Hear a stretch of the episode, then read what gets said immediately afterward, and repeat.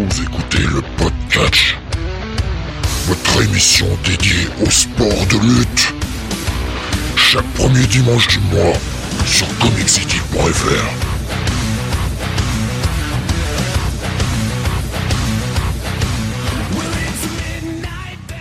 Bonsoir à tous et bienvenue sur le 120e numéro du podcast. Nous sommes lundi 21 février 2022 et avec moi ce soir pour vous parler de toute l'actualité des sports de lutte.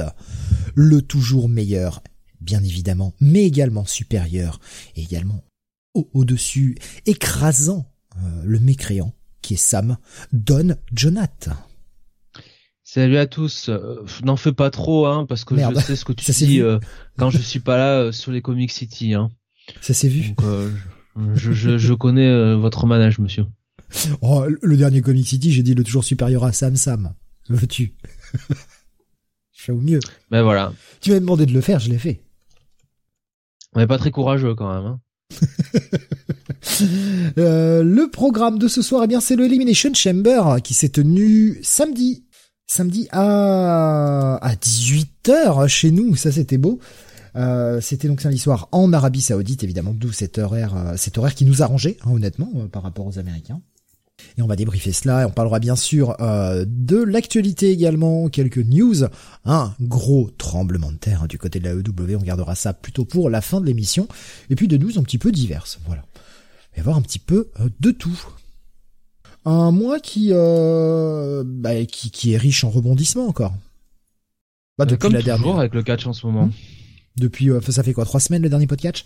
Euh, Enfin voilà, il s'est encore passé plein de choses, des, euh, des retournements de situation euh, et non pas écrites à l'avance, hein, non pas kayfabe, mais des, des vrais retournements de situation.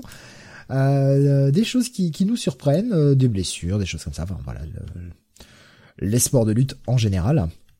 Mais ce qui va nous intéresser pour euh, débuter, eh bien cette émission, c'est le retour sur le dernier pay-per-view. Non, c'est vrai, Premium Live Event de la WWE, le Elimination Chamber. Ah, les Premium Live Events. Euh... J'en ai déjà marre. C'est fou. C'est le troisième, j'en ai déjà plein le cul. Tu, enfin, il y a que moi ou toi aussi tu la vois la différence depuis que ça s'appelle Premium Live Events avec les anciens pay-per-view? Je, vois, je vois pas tellement ce que ça change, mais bon. Toujours aussi médiocre. Ah parce que alors moi je la vois la différence, tu vois. Euh, 3 heures de show, 1h6 de catch, 1h6. Ouais, C'était déjà le cas avant. Hein. Ah non, mais là, là c'est de pire en pire. 1h6 de catch, soit un tiers. Allez, je vous l'arrondis un peu, 35%.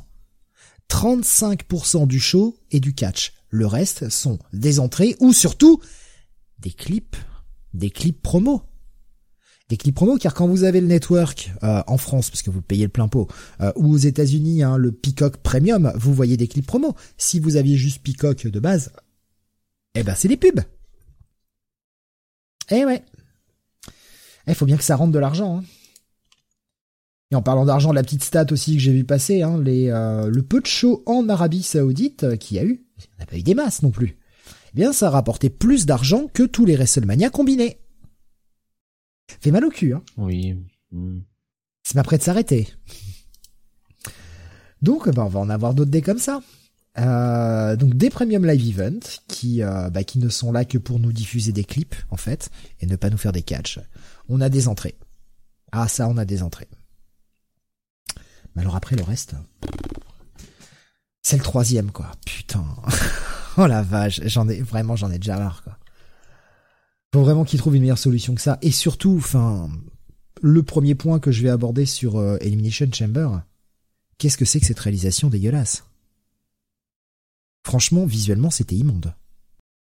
La caméra était jamais au bon endroit. Euh, on nous filme le public euh, et on oublie de nous montrer les prises qu'il y a dans le ring. Enfin, c'est pareil là aussi. Hein, depuis que c'est Premium Live Event, c'est quand même, c'est chaud quoi. C'est chaud. Royal Rumble était dégueulasse, pareil aussi comme ça, très mal filmé. Et là, pareil, c'est c'est filmé avec le cul. Je veux dire, euh, plus ça va, plus ça se rapproche d'Impact visuellement quoi. Ça commence à être pénible.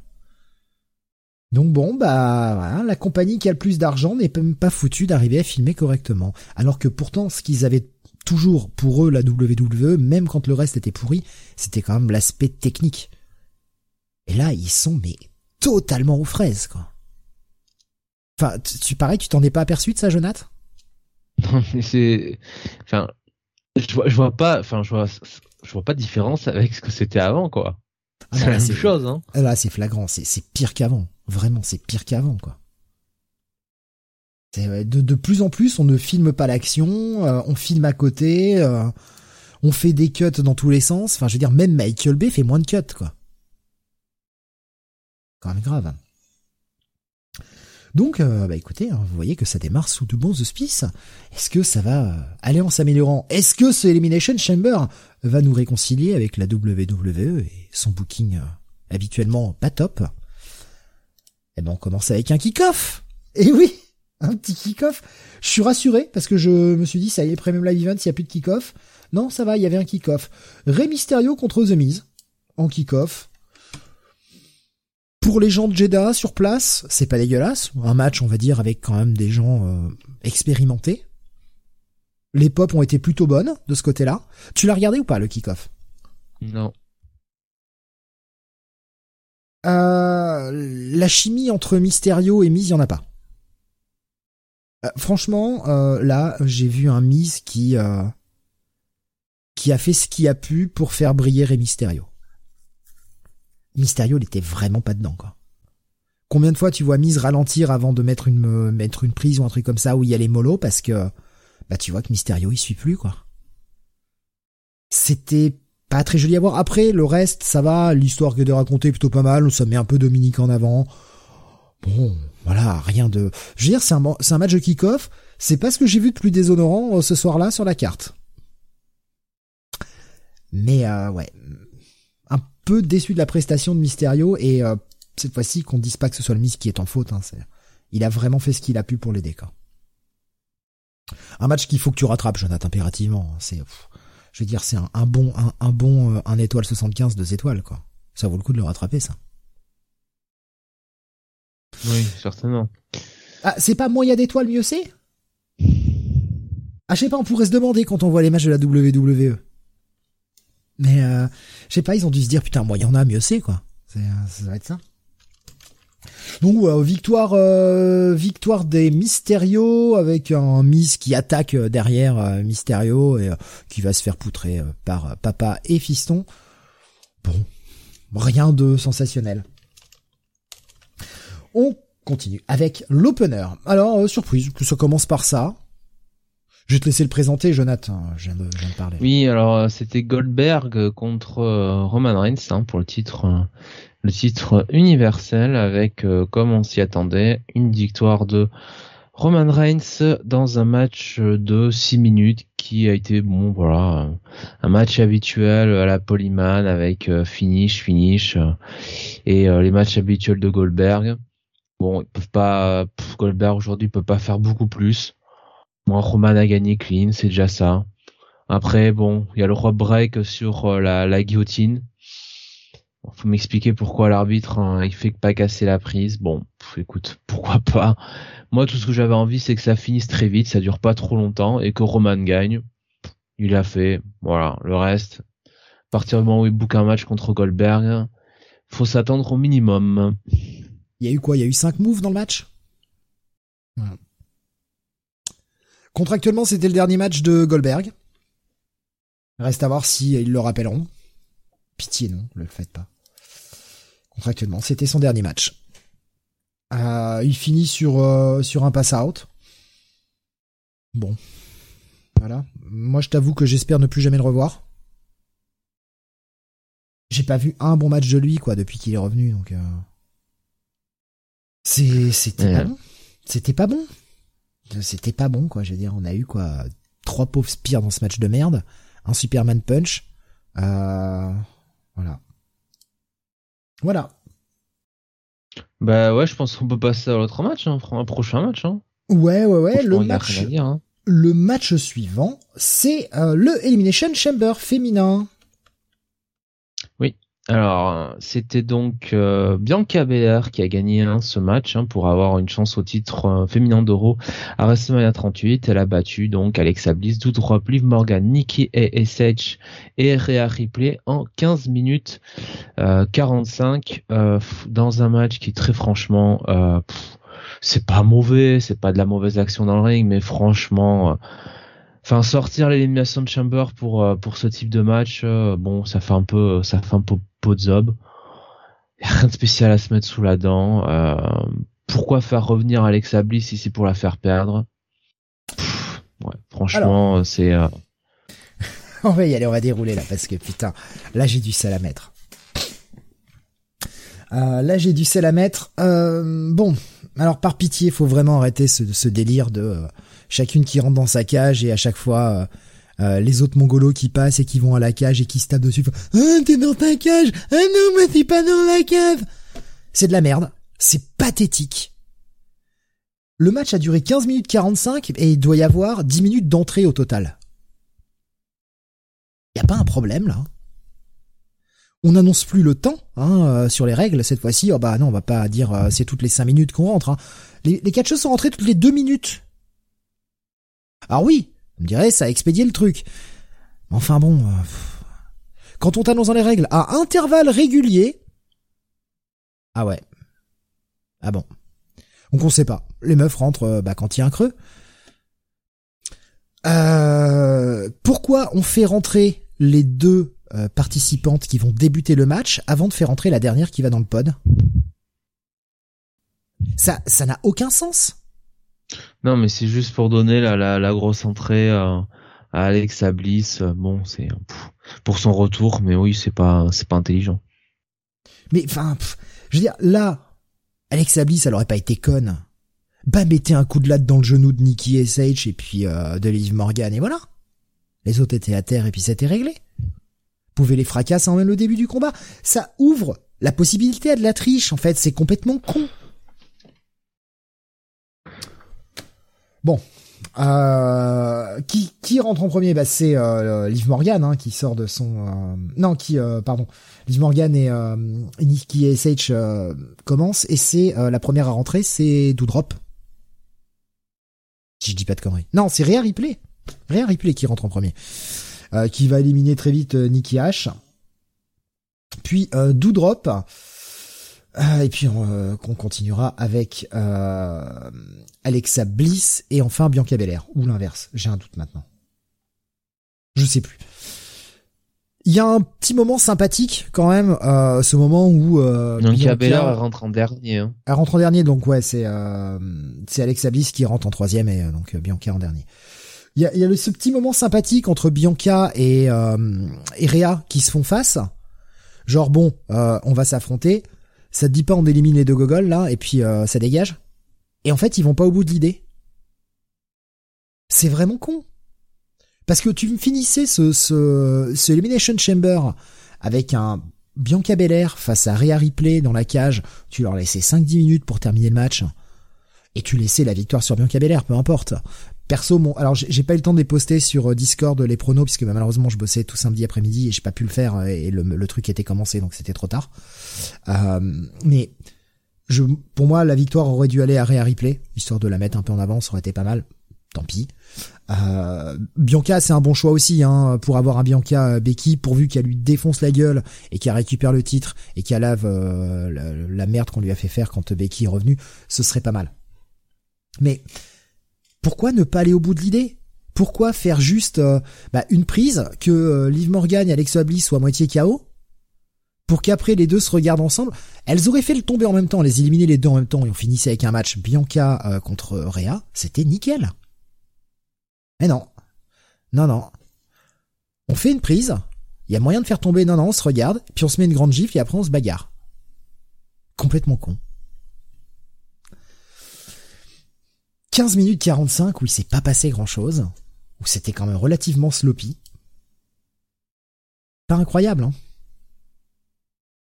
Bah non. Y a rien à se mettre sous la dent, hein, honnêtement. Euh... Bon bah victoire de, de Bianca, choix qui te convient? Non, mais de toute façon, c'était le moins mauvais choix.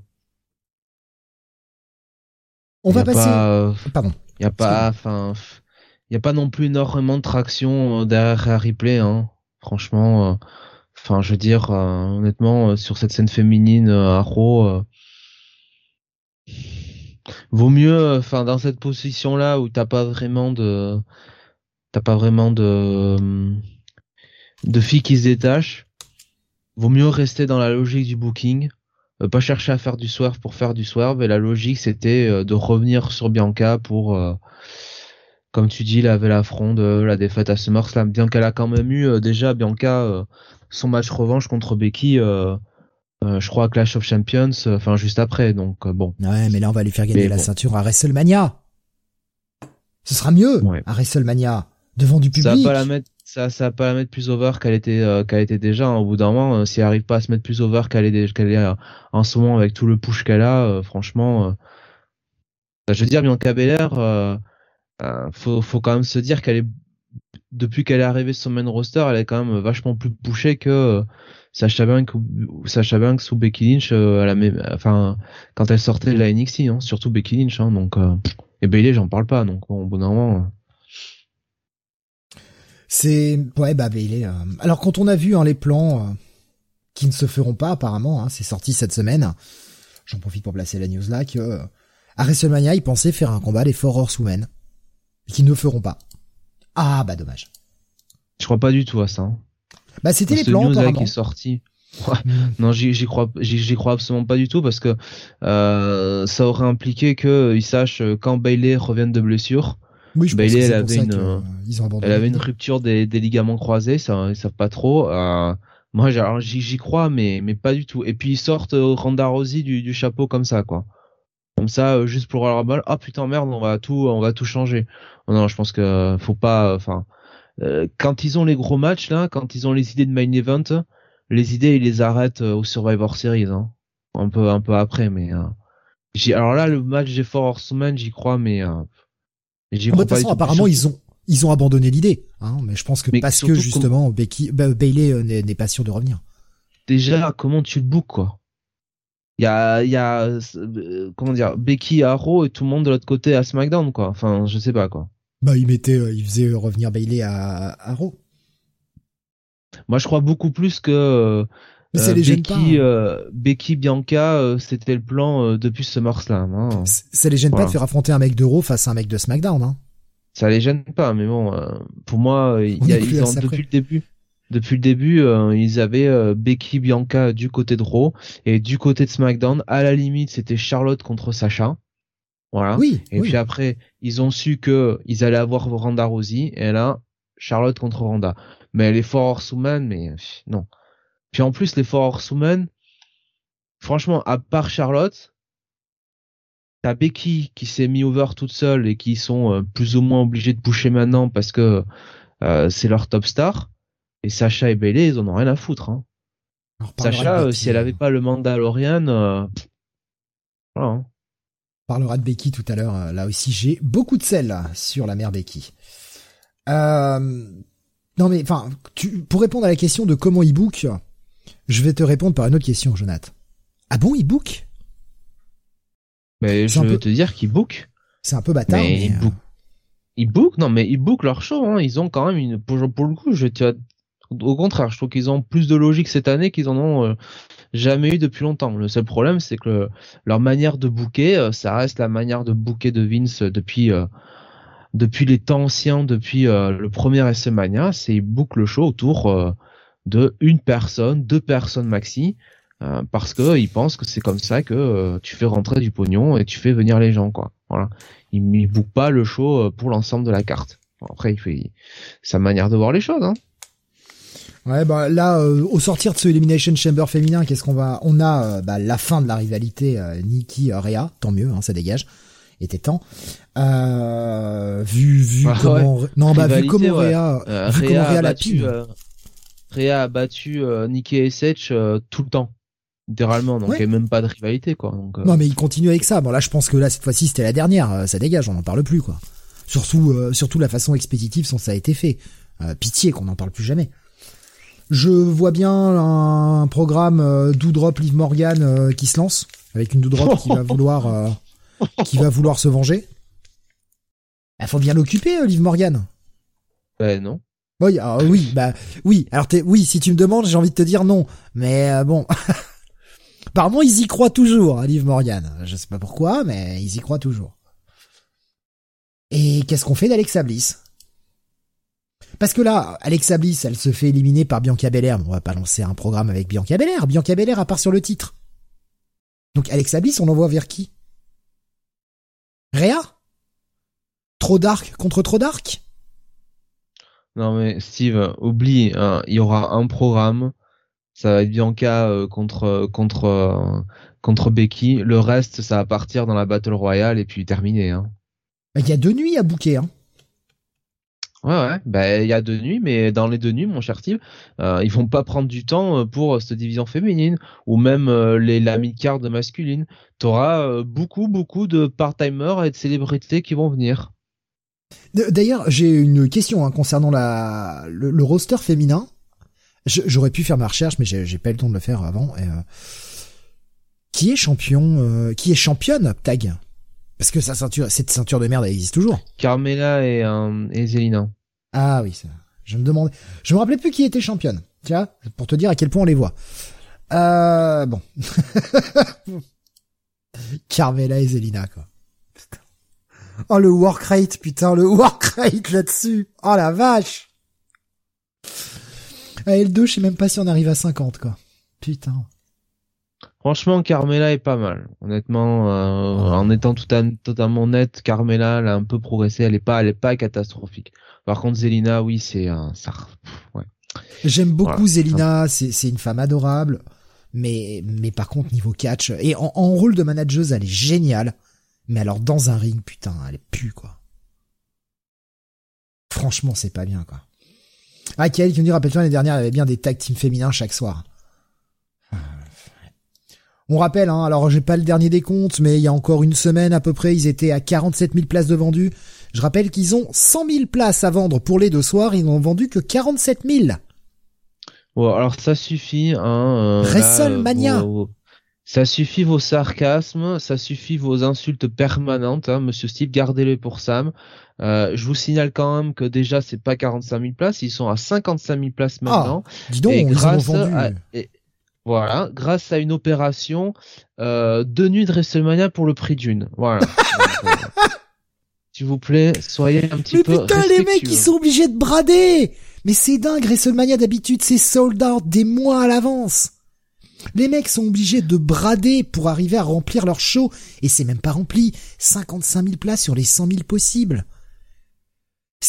Ils se rendent pas compte, là, qu'il y a quand même un gros désaveu de la part du public. si, si, si, c'est pour ça que je te dis que toi, tes, euh, tes projets euh, sur la division féminine fumeux autour de Liv Morgan, oublie-les. Hein. Ça va être le festival des part-timers hein, pour euh, remplir tout ça. Hein. Et franchement, franchement, on devrait aller se faire le voyage euh, du côté de Dallas. Euh, je suis sûr qu'on trouve des, on a des places gratos hein, le jour même. Hein. Il nous faut rentrer à l'œil. Hein. Mais moi, je me demande si on peut pas euh, acheter euh, une place WrestleMania et qu'ils nous payent pas le voyage avec, quoi. Bientôt, ça va être possible, hein. Non, quand même pas. Faut pas exagérer non plus, quoi. Bah, écoute, s'il vous plaît, venez à notre show, s'il vous plaît. Ah, c'est quand même, c'est craignos pour eux, quoi. C'est vraiment craignos pour eux, là. Pardon. Euh, on s'en fiche, les 7 shows en Arabie Saoudite ont rapporté plus que tous les WrestleMania depuis le début. Voilà, Kael qui a vu la même news que moi aussi. C'est dingue, hein. ça fait mal au cul d'entendre ça. hein. Putain. Mais un show de, un show en Arabie Saoudite, c'est plus que le contrat annuel de Elite Wrestling avec euh, le groupe Warner Media. Donc bon, voilà. hein. Écoutez, qu'est-ce que je vous dise Ah, le public était là, Un hein, show- franchement. Ouais, ouais, insupportable ce public. Euh, Tu trouves? je, je, je, je, je ne supporte pas ce public. Je suis obligé de couper le son. Ah ouais, Euh, mais c'est Gugus. C'est Gugus qui crie euh, d'ici Awesome quand il y a une corde à linge. non, ça suffit. Ouais, ouais, bah, je, en fait, je comprends pourquoi ils le font. Je veux dire, ils sont tellement contents de voir du catch. Euh, ils sont tellement contents de voir euh, de voir ça que les mecs ils cherchent la moindre excuse pour avoir les chants classiques en fait. Ouais, et c'est bon quoi. Et, et franchement, c'est pire que le cas régie avec Kevin Dunn quoi, et le Thunderdome quoi. Allez. Match, euh, match. Non, j'essaie de pas m'étrangler en buvant un coup parce que tu me, fais rire au moment où je bois, c'est pas gentil. Franchement. Euh, le match suivant. Eh, meilleur match de la carte. Non, je déconne. Ben, euh... non, plaît. Hein. tu respectes, hein. Putain. Tu vas respecter un peu Sonia Deville. Elle va mettre la veste là, intouchable avec la veste. Ah, alors c'est effectivement la tenue cuir. La tenue cuir, c'est toujours classe, mais c'était de la merde. Euh, tag team, tag team entre Charlotte et Sonia face à Charlotte Ronda et, Sonia. et Naomi. Oui, alors Ronda quand même qui avait euh, un bras, enfin enfin qui devait euh, ah, qui devait catcher avec un bras dans le dos hein, ben attaché. Donc parce que Sonia avait un bras euh, avait un bras en écharpe. Donc c'était la stipulation. Mais oui, donc euh, j'ai qu'un bras, toi aussi tu n'as qu'un bras. Et Sonia qui, dès le début du match, enlève en faisant ha ha ha, en fait je n'étais pas blessé, ha ha ha. Ben ouais, Sonia elle est plus, Sonia elle est plus intelligente, hein. Qu'est-ce que je te dise? Ah mais c'est non hein. mais j'ai rigolé. Ah j'en pouvais plus. J'étais obligé de mettre pause pour rigoler. J'ai mis j'ai mis au moins 20 minutes à m'en remettre, hein, tellement c'était drôle. Allez, Naomi et Ronda qui évidemment ont gagné en 9 minutes 15 euh, dans un match. Euh, c'est pas catastrophique, mais c'est vraiment sans histoire. C'est un match, c'est un match de SmackDown, quoi. C'est un match qui aurait été parfait à SmackDown. Et Dieu sait que ça manque de catch du côté de SmackDown. Voilà, un match comme ça, un peu avec un petit côté storyline, un petit côté, euh, un petit côté angle. Voilà, avec les faces qui gagnent à la fin, ça fait plaisir au public. Mais voilà, ça n'a rien à foutre en pay-per-view, quoi. Rien à foutre. Faut être sérieux 5 minutes, quoi. À part si tu veux te dire, putain, Sonia, quand même, ah ouais, elle porte bien le cuir hein, quand même. À part te dire ça, il y a rien à te mettre sous la dent quoi. C'est chiant. Ça ne fait même pas avancer la, ça ne fait même pas avancer la storyline entre Ronda et Charlotte quoi. Tous les matchs de cette carte sont des matchs de weekly. Il n'y a pas un match digne de pay-per-view là-dessus. Pas déconner quoi. À un moment, enfin leur premium live event, c'est de la grosse chiasse. C'est il y a rien. De toute façon, encore une fois, 3 heures de show, 1 heure 6 de catch, ça suffit quoi. À un moment, euh, tu viens pas pour voir ça. Tu viens pas pour taper deux heures d'entrée de package vidéo. Tu viens pour voir du catch. C'est censé être un événement, putain, c'est censé être un pay-per-view, même si maintenant ça s'appelle plus comme ça. Quel, mais quel enfer, quoi. Avec, euh, avec ce segment de, ce segment de fin de, euh, regarde, je vais lui faire un armbar. Je te préviens, si t'approches, je te mets un coup de pied. Et Charlotte qui fait, ouais, vas-y, vas-y, fais-le. Fais-le, je m'en fous. Qu'est-ce que c'est que cette fin? Ça n'a aucun sens. Non, mais c'était euh, c'était décevant comme match en fait. Même si même si Ronda a quand même assuré hein, de voir euh, se battre avec une main attachée, c'est pas toujours simple pour faire des moves, mais bon, ben voilà, c'était euh, anecdotique. ah oui. j'ai voilà. Franchement, j'ai beaucoup plus à dire sur le match après. C'était quoi déjà? Ah oui, bah, le meilleur match de la soirée.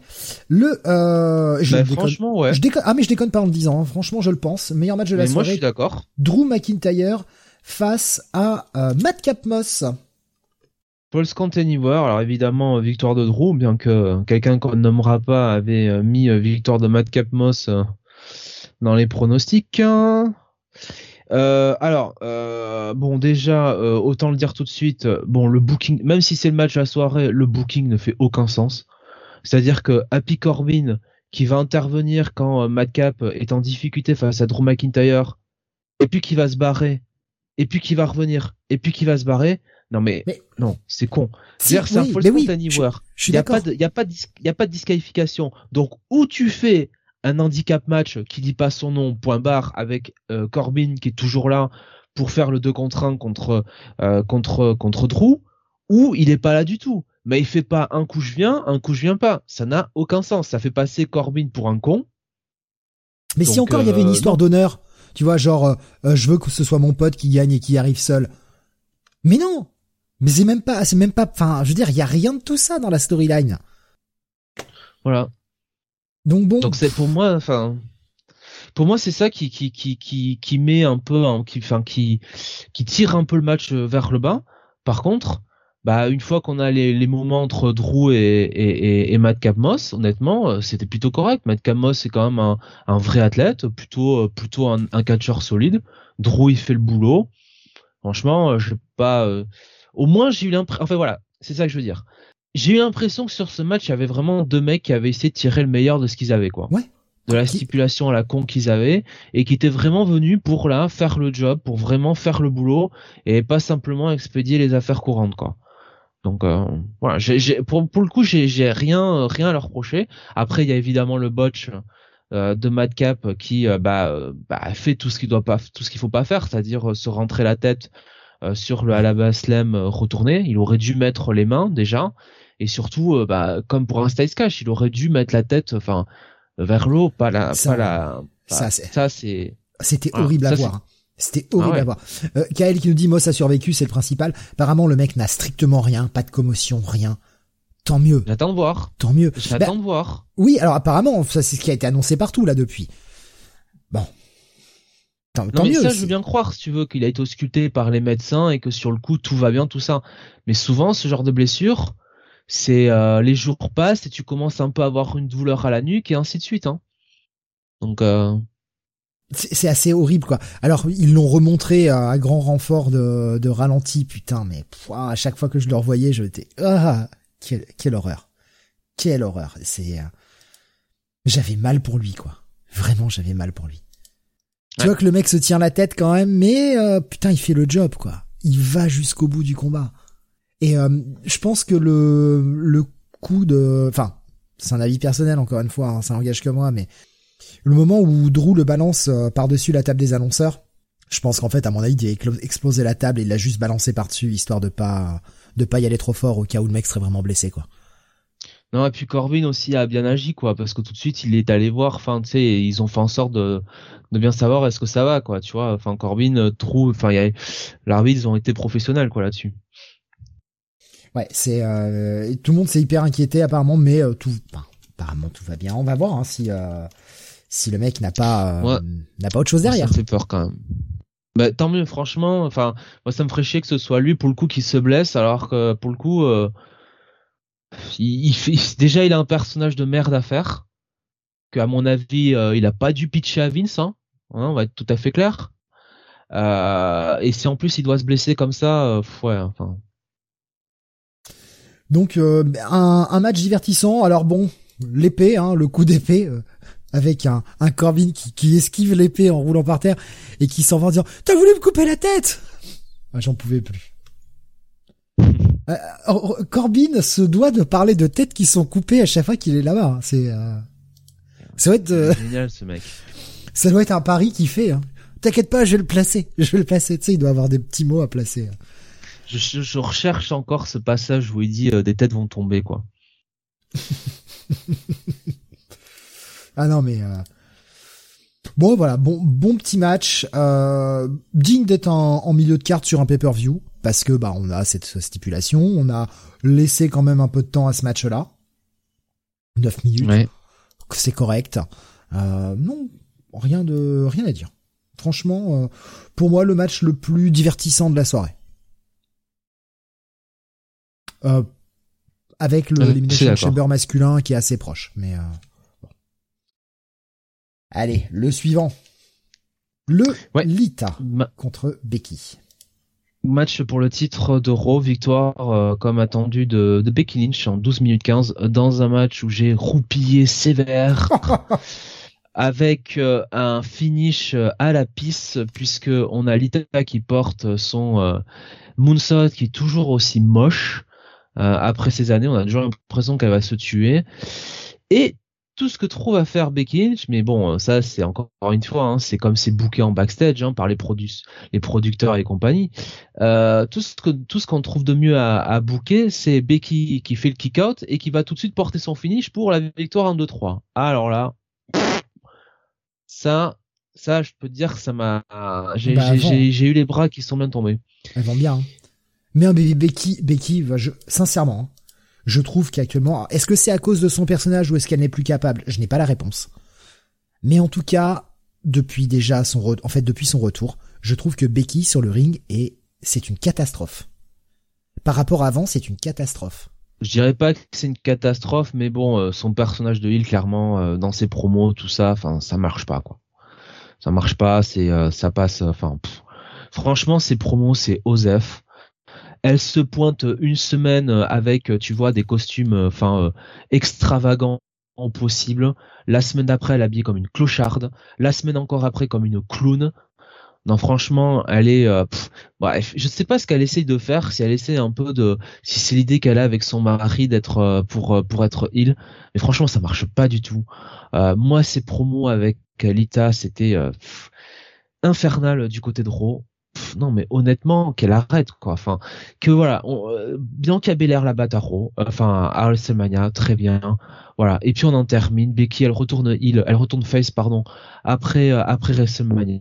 Elle redevient la euh, la skicker qu'elle était avant. Très bien. Au revoir et bonsoir. Et on met très vite, très très loin de côté ce personnage de Hill parce que ça marche pas du tout quoi. Elle a perdu. Franchement, elle a perdu toute sa hate parce qu'en fait, le public ne sait, ne sait plus comment réagir avec elle. Il sait plus s'ils doivent l'acclamer et ils n'ont pas envie de la huer non plus. Donc finalement, euh, elle est dans un entre deux qui euh, voilà. Là, le problème, c'est qu'elle est plus capable de driver un match, quoi. Après, t'as vu qu'elle est en face, là, franchement. Non, mais attends, c'est quasiment Lita qui drive le match, quoi. Euh, vu le talent de Becky Lynch, elle devrait être capable. Mais c'est, enfin, moi, c'est un véritable constat depuis qu'elle est de retour. Ces matchs sont chiants. Je la trouve pas bonne, lame, vraiment dans le ring. Mais en même temps, elle a pas les mêmes adversaires qu'elle avait avant. Hein. Parce que, bon, après, tu me dis ça, mais euh, t'as peut-être oublié ou non plus la, série qu'elle a eue avec les Stevens. Hein. Cette série-là, déjà, fallait bien se l'enquiller. Hein. Euh, c'était pas terrible. Quand Becky, c'est toujours la même chose. Hein. Becky, c'est, euh, c'est, allez, c'est derrière, euh, c'est la plus mauvaise des Four Horsemen dans le ring. Lita, je l'ai, je l'ai trouvé pas si mauvaise que ça par rapport à d'où elle vient. Euh, c'est quand même époque diva. Becky absolument pas au niveau et franchement un match qui a duré euh, qui a duré 12 minutes je crois. Ouais c'est ça 12 minutes 15 qui m'ont paru très très longues. Très très très très longues. C'est euh... Il y a qui me dit euh, Lita franchement il y a 20 ans ça allait mais même à son sommet c'était très moyen par rapport à ce qu'on a maintenant. Je suis tout à fait d'accord qu'elle. Je suis tout à fait d'accord, voilà. Jonathan qui a euh, la déco totale. Euh, merci, merci de m'aider à meubler. Euh, effectivement, oui, c'était c'est très moyen par rapport à ce qu'on a maintenant. Mais il faut se rappeler que c'était l'époque des divas et à l'époque des divas, Aldita faisait partie bah, de celles qui cachaient le mieux, en tout cas qu'on avait le plus envie de voir dans un ring parce que parce que ça bougeait un peu. C'était quand même un peu plus des moves que de la plastique. Même si ça n'a jamais été sans sas, hein, attention, c'est pas non plus la plus grande des catcheuses quoi. Quel qui nous dit il y avait la plastique quand même Oui, oui, oui, il y avait, il y avait quand même la plastique, hein, Lita. Et euh, je la trouve relativement bien. Ah, mais Lita, elle a chié, putain, elle a chié, quoi. Franchement, ça a toujours été euh, euh, la moitié du temps quand elle faisait ses matchs, elle botchait, et l'autre moitié, c'est ce que je mettais sur le Discord, t'avais la trouille parce qu'elle allait se tuer, quoi. Franchement, non mais voilà, Lita c'est bien pour la euh, nostalgie euh, euh, des mecs qui qui se branlaient sur elle quand elle elle catchait avec elle catchait en string à l'époque là quand on voyait que ça avec ses pantalons baggy. Mais franchement, c'est c'est c'est tellement à des années lumière à la lumière d'une d'une Bess Phoenix ou même d'une Trish Stratus. Ouais, mais enfin. Voilà donc. C'était c'était quand même encore une fois l'époque de Diva hein, et je trouve que. Ah non. par rapport à par rapport à ce que ça aurait pu être, j'ai pas trouvé si pire que ça, quoi. Mais elle aurait dû être mieux mise en avant euh, par une Becky Lynch, qui est quand même une pro confirmée, bordel de merde. Becky Lynch qui n'a pas su faire son travail. Mais qu'est-ce que tu veux? Franchement, qu'est-ce que tu veux faire avec Lita, quoi? Lita, ça a toujours été euh, Twist of Fate et, et euh, le moonsault à moitié raté, et puis c'est tout, quoi. Voilà. Les, les moments où Lita était vraiment pertinente, c'est quand, quand elle était... C'est quand elle était c'est quand elle était avec les, Hardy Boys euh, et qu'elle venait juste pour porter son moonsault, ou alors quand elle était euh, la femme de, euh, de, de Kane quand il quand Snitsky shootait dans un bébé vers le public et quand quand elle était en couple avec avec Edge et qu'elle faisait qu'ils faisaient leur leur scène là tous les deux dans le ring dans un lit voilà voilà, c'est comme ça qu'elle a été pertinente, mais pas, enfin pas en tant que catcheuse quoi. Enfin, Trish Stratus a toujours été bien meilleure qu'elle quoi. Franchement, euh, non, moi je, je suis désolé. Euh, euh, et, et, et, la mettre face à Becky Lynch, de toute façon, c'était pas une bonne idée quoi. Donc. ah, tu la mettais face à une Charlotte, ça aurait été quand même un meilleur match quoi. Mais Charlotte, ouais, Charlotte, elle aurait pu tirer un peu mieux que ça. Sacha évidemment, Bailey. Asuka, j'en parle pas, mais non, euh, pas Becky Lynch, quoi. non. Eh ouais, mais euh, il y en a une qui n'est pas euh, qui n'est pas la catcheuse si talentueuse que l'on le dit, malheureusement. Il serait temps que les gens s'en rendent un peu compte. Mais Becky est talentueuse, mais elle est talentueuse au micro, elle est talentueuse euh, quand elle a la bonne partenaire dans le ring. C'est juste qu'elle est pas, elle est pas en mesure d'être une vraie ring générale, quoi. Oui, elle est incapable de. Elle est pas capable de sublimer l'adversaire qu'elle a en face d'elle, quoi. Ouais. je t'avoue que si Becky retombe un peu en mid-card là pendant quelques mois, ça me manquera pas.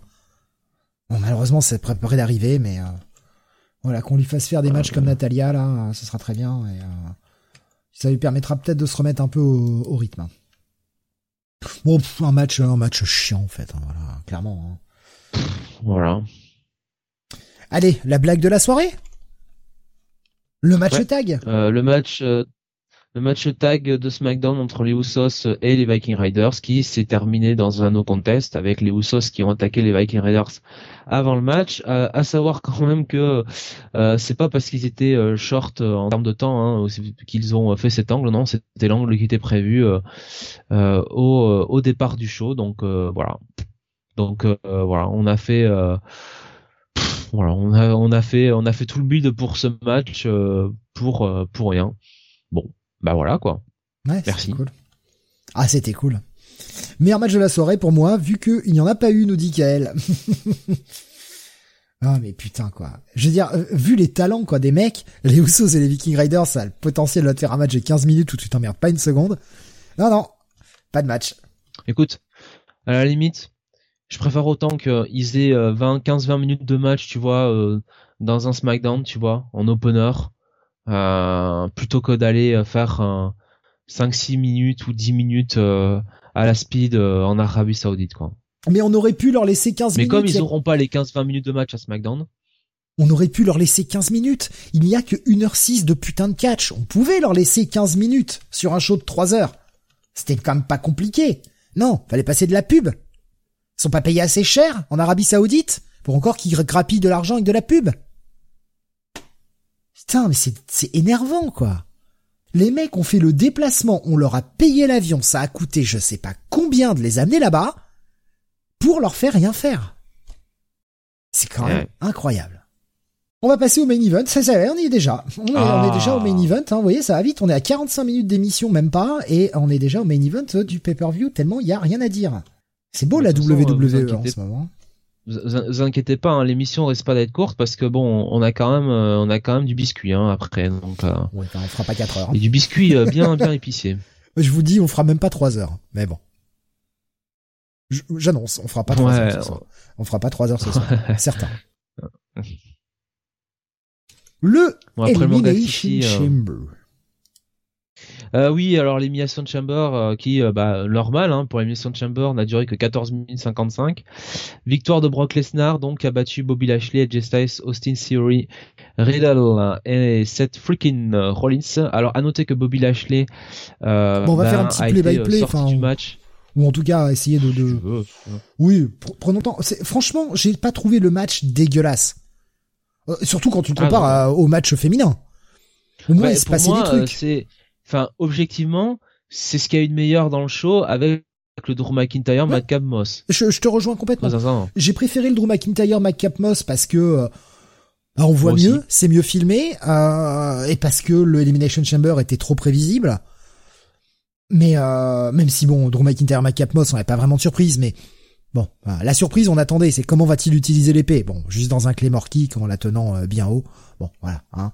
Mais j'ai préféré le match, on va dire solo, si on peut appeler ça comme ça, à ce Elimination Chamber.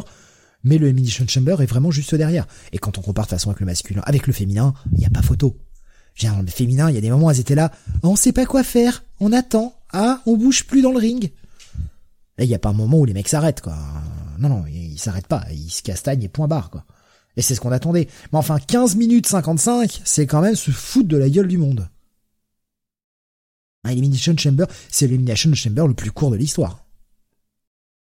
Euh, donc, les mecs rentrent dans les dans les cages, hein, comme d'habitude, chacun va faire le mongolo devant la cage de l'autre. Elle ne mourra pas, elle ne mourra pas, je tape sur le plexiglas.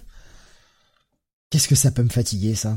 Euh, et on commence euh, avec un dans le dans le ring euh, Austin Theory face à euh, Seth Rollins pour débuter. Ce qui est pas mal, ça donne de la bonne action.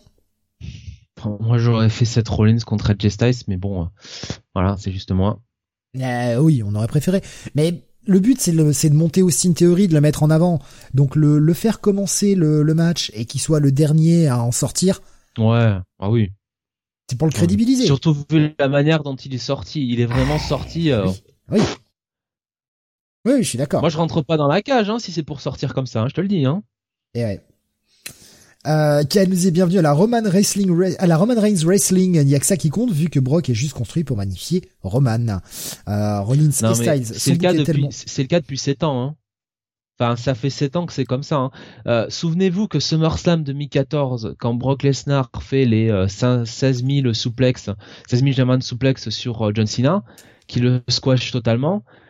Souvenez-vous que au départ, le mec qui devait se faire squasher comme ça, c'était pas Cena, c'était Daniel Bryan. Hein.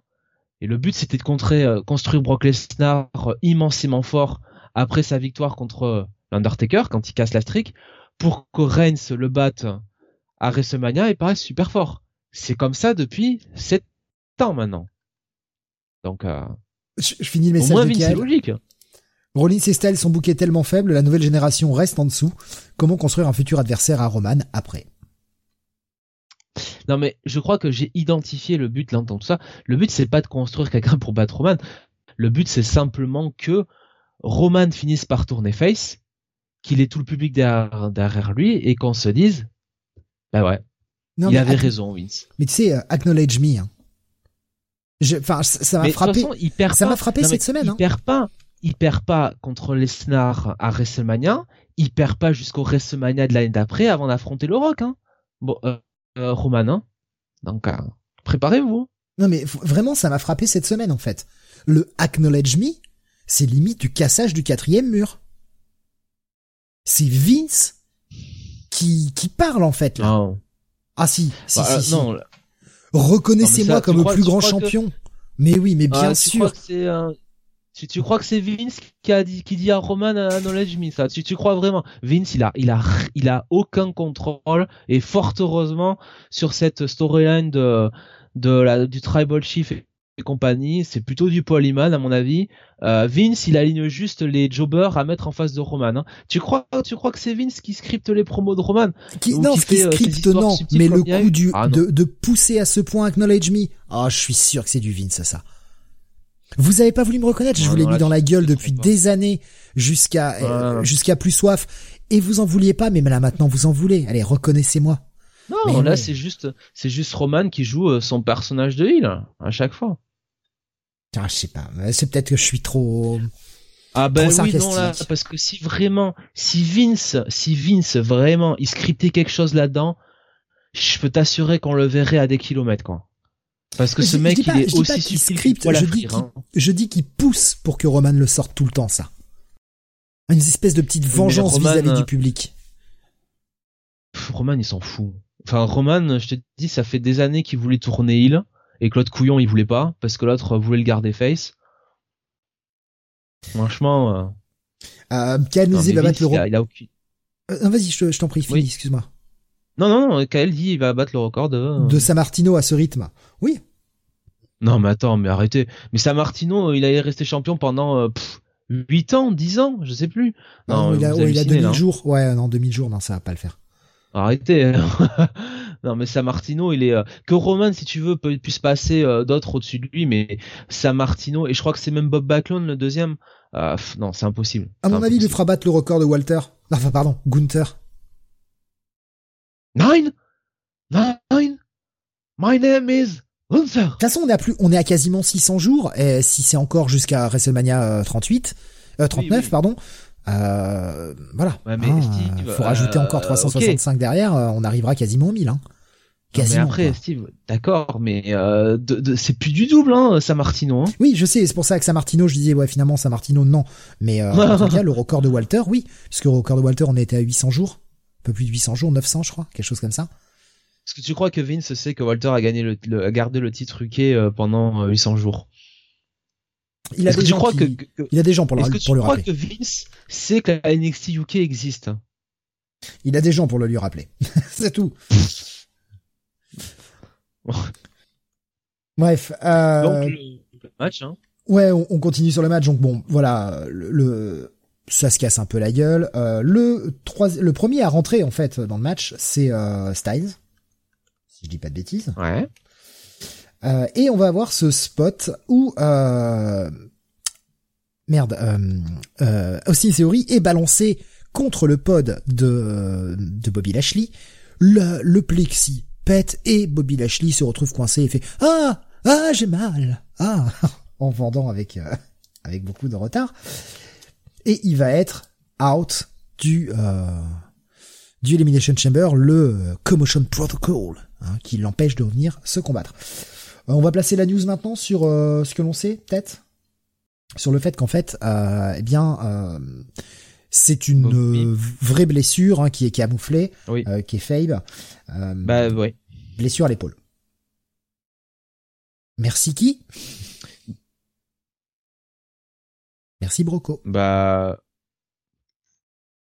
Ouais, mais enfin, à ce degré-là, si tu veux, combien de mecs ont pris des German suplex sont jamais blessés, quoi? Enfin, je on veux l'avait, dire, on l'avait vu, on, l'avait, on l'avait signalé, on en avait parlé même ensemble. Alors je me rappelle plus si on en avait parlé dans le podcast ou si on en avait parlé entre nous, mais oui, oui. German, le mec est retombé sur l'épaule salement, ça se voyait. Et en fait, à partir de là, il a été blessé à l'épaule. Il doit subir une opération. Il va être quatre mois out, ce qui fait que pas de WrestleMania pour lui, malheureusement. Euh, et c'est pour ça qu'il n'a pas fait de combat en fait depuis le Royal Rumble. Ils savaient qu'il y avait cette blessure et ils ont attendu à ce moment-là pour euh, bah, pour l'éliminer de façon euh, à ce que euh, il n'en sorte pas trop euh, affaibli. Même si c'est quand même très con. Mais bon. Donc out. Ensuite, on a euh, Riddle qui rentre. Ou c'était peut-être Riddle qui rentrait en premier d'ailleurs. J'ai un doute. Bref, c'est la bagarre, tout se passe bien. Et puis euh, arrive le moment. Ouais. Alors, Seth Rollins va se faire. euh, Ah non, personne se fait éliminer en fait. Non, c'est Brock Lesnar qui les élimine tous. Le- arrive le moment où le dernier va rentrer, mais c'est Bobby Lashley. Ah ben non, il peut pas. Donc bah, on va continuer de se battre euh, en attendant. Et là, Broco, il pète les plombs, il pète la cage et il sort. Euh, totale euh, improvisation, hein, de Broco. hein. C'est pas prévu, hein. Alors, c'est pas prévu, oui et non. Parce que euh, il est peut-être sorti plus tôt que prévu, mais apparemment, si tu regardes le plexi, selon certains, il avait l'air bien prédécoupé. Donc qu'est-ce qui est vrai, qu'est-ce qui est pas vrai? En tout cas, si c'est improvisé, c'est c'est du génie. C'est vraiment bien fait. C'est très con, mais ça marche. Le public est à burne. Le public le voit péter la cage pour sortir d'avance. Le, le public est content. Et le mec va déglinguer tout le monde. Mais pour un public, si tu veux, d'Arabie Saoudite, qui, au niveau des fans, faut bien le dire, c'est un petit peu le même niveau que nos auditeurs euh, pour le Comics Weekly, si tu veux, c'est un peu des casuals, c'est un peu des, tu vois, c'est un peu des, des gogos, hein, par ailleurs. Euh, quand ils voient Broco rentrer dans le ring, ils voient une star. C'est une star. Les autres, c'est des geeks. Tu vois ce que je veux dire? Donc, quand Broco rentre et euh, casse la vitre et pète tout le monde, les mecs ils sont à burne. Et en plus c'est un babyface. Donc c'est formidable, c'est formidable, ça marche très bien. Après, on peut pas dire que c'est le match qui aura buildé tout le monde, hein, euh, qui aura buildé beaucoup de monde, hein, euh, à part à part Broco. Ah c'est clair. Mais il y avait qui à builder? Théorie Mais quand on s'est retrouvé quand même avec Brock Lesnar contre AJ Styles, tu vois, face à face, ou même Brock Lesnar contre Seth Rollins, je me suis dit, bon, on peut avoir des échanges sympas, tu vois, on peut avoir euh, AJ Styles qui contre un, un, fa- un 5-5 en, euh, en euh, Calf Crusher, ou tu vois, quelque chose comme ça, quoi, tu vois, qu'on est des contres, on n'a rien eu, quoi. On n'a rien eu, quoi. Enfin, c'est... Ouais, euh, ouais. Ah non, AJ Styles, il- il l'a fait tomber en deux coups, hein, parce que Rollins, un coup, fini, Riddle, un coup, Ah ouais, fini. Rollins, il a mais ratatiné, quoi. Oui, mais Rollins, Alors, il a excuse d'avoir commencé le match, c'est pour ça, il Ah, était ouais, fatigué. bon, ouais, ouais, ouais. Rollins, ah, voir, Rollins, il va peut-être gagner, il va peut-être, il va peut-être gagner le, le Innovation Chamber, hein, Rollins, hein, vous allez voir, hein. Ah ouais, t'as qu'à croire, quoi. Putain, le mec, il a été, euh, le, ça a été le pire sac à patate du match, quoi. Le pire, le, le pire, euh, la pire serpillière, quoi. Euh, ça finit donc avec un Theory face à Brock Lesnar. Oh là là là là. Et euh, Theory qui commence à se prendre un petit, euh, une petite petite German à l'extérieur là, et qui va aller. Ouais. Oui, Theory qui prend une German à l'extérieur sur le entre le, les chaînes et le, ring là, donc sur la partie dure. Et il se relève et il va aller latter les couilles de Brock Lesnar. Erreur fatale là. Ah ouais, oui. Alors après, il lui fait un petit double drop kick, hein, voilà. On voit un, putain, il est rouge, le père Lesnar, il est rouge, putain. Le mec, tu t'es dit, il va exploser, c'est pas possible. C'est euh, le mec est tellement rouge, il a le corps assez blanc habituellement et là il a le visage tellement rouge, il le vend. Hein. Ah, il le vend. Par contre, quand il se relève, euh, c'est parti pour Benil. Ça il enlève les gants quand même aussi. Oui, oui, il enlève les gants avant l'autre qui est en train de se chier dessus. Mais après, après c'est parti en bénil. Ça se court autour du ring. Je me suis dit, ah non, quand même, quoi. Pitié, oh, pas ça. Pas ça. Théorie va monter à la cage. Brock va monter à la cage comme un ouf.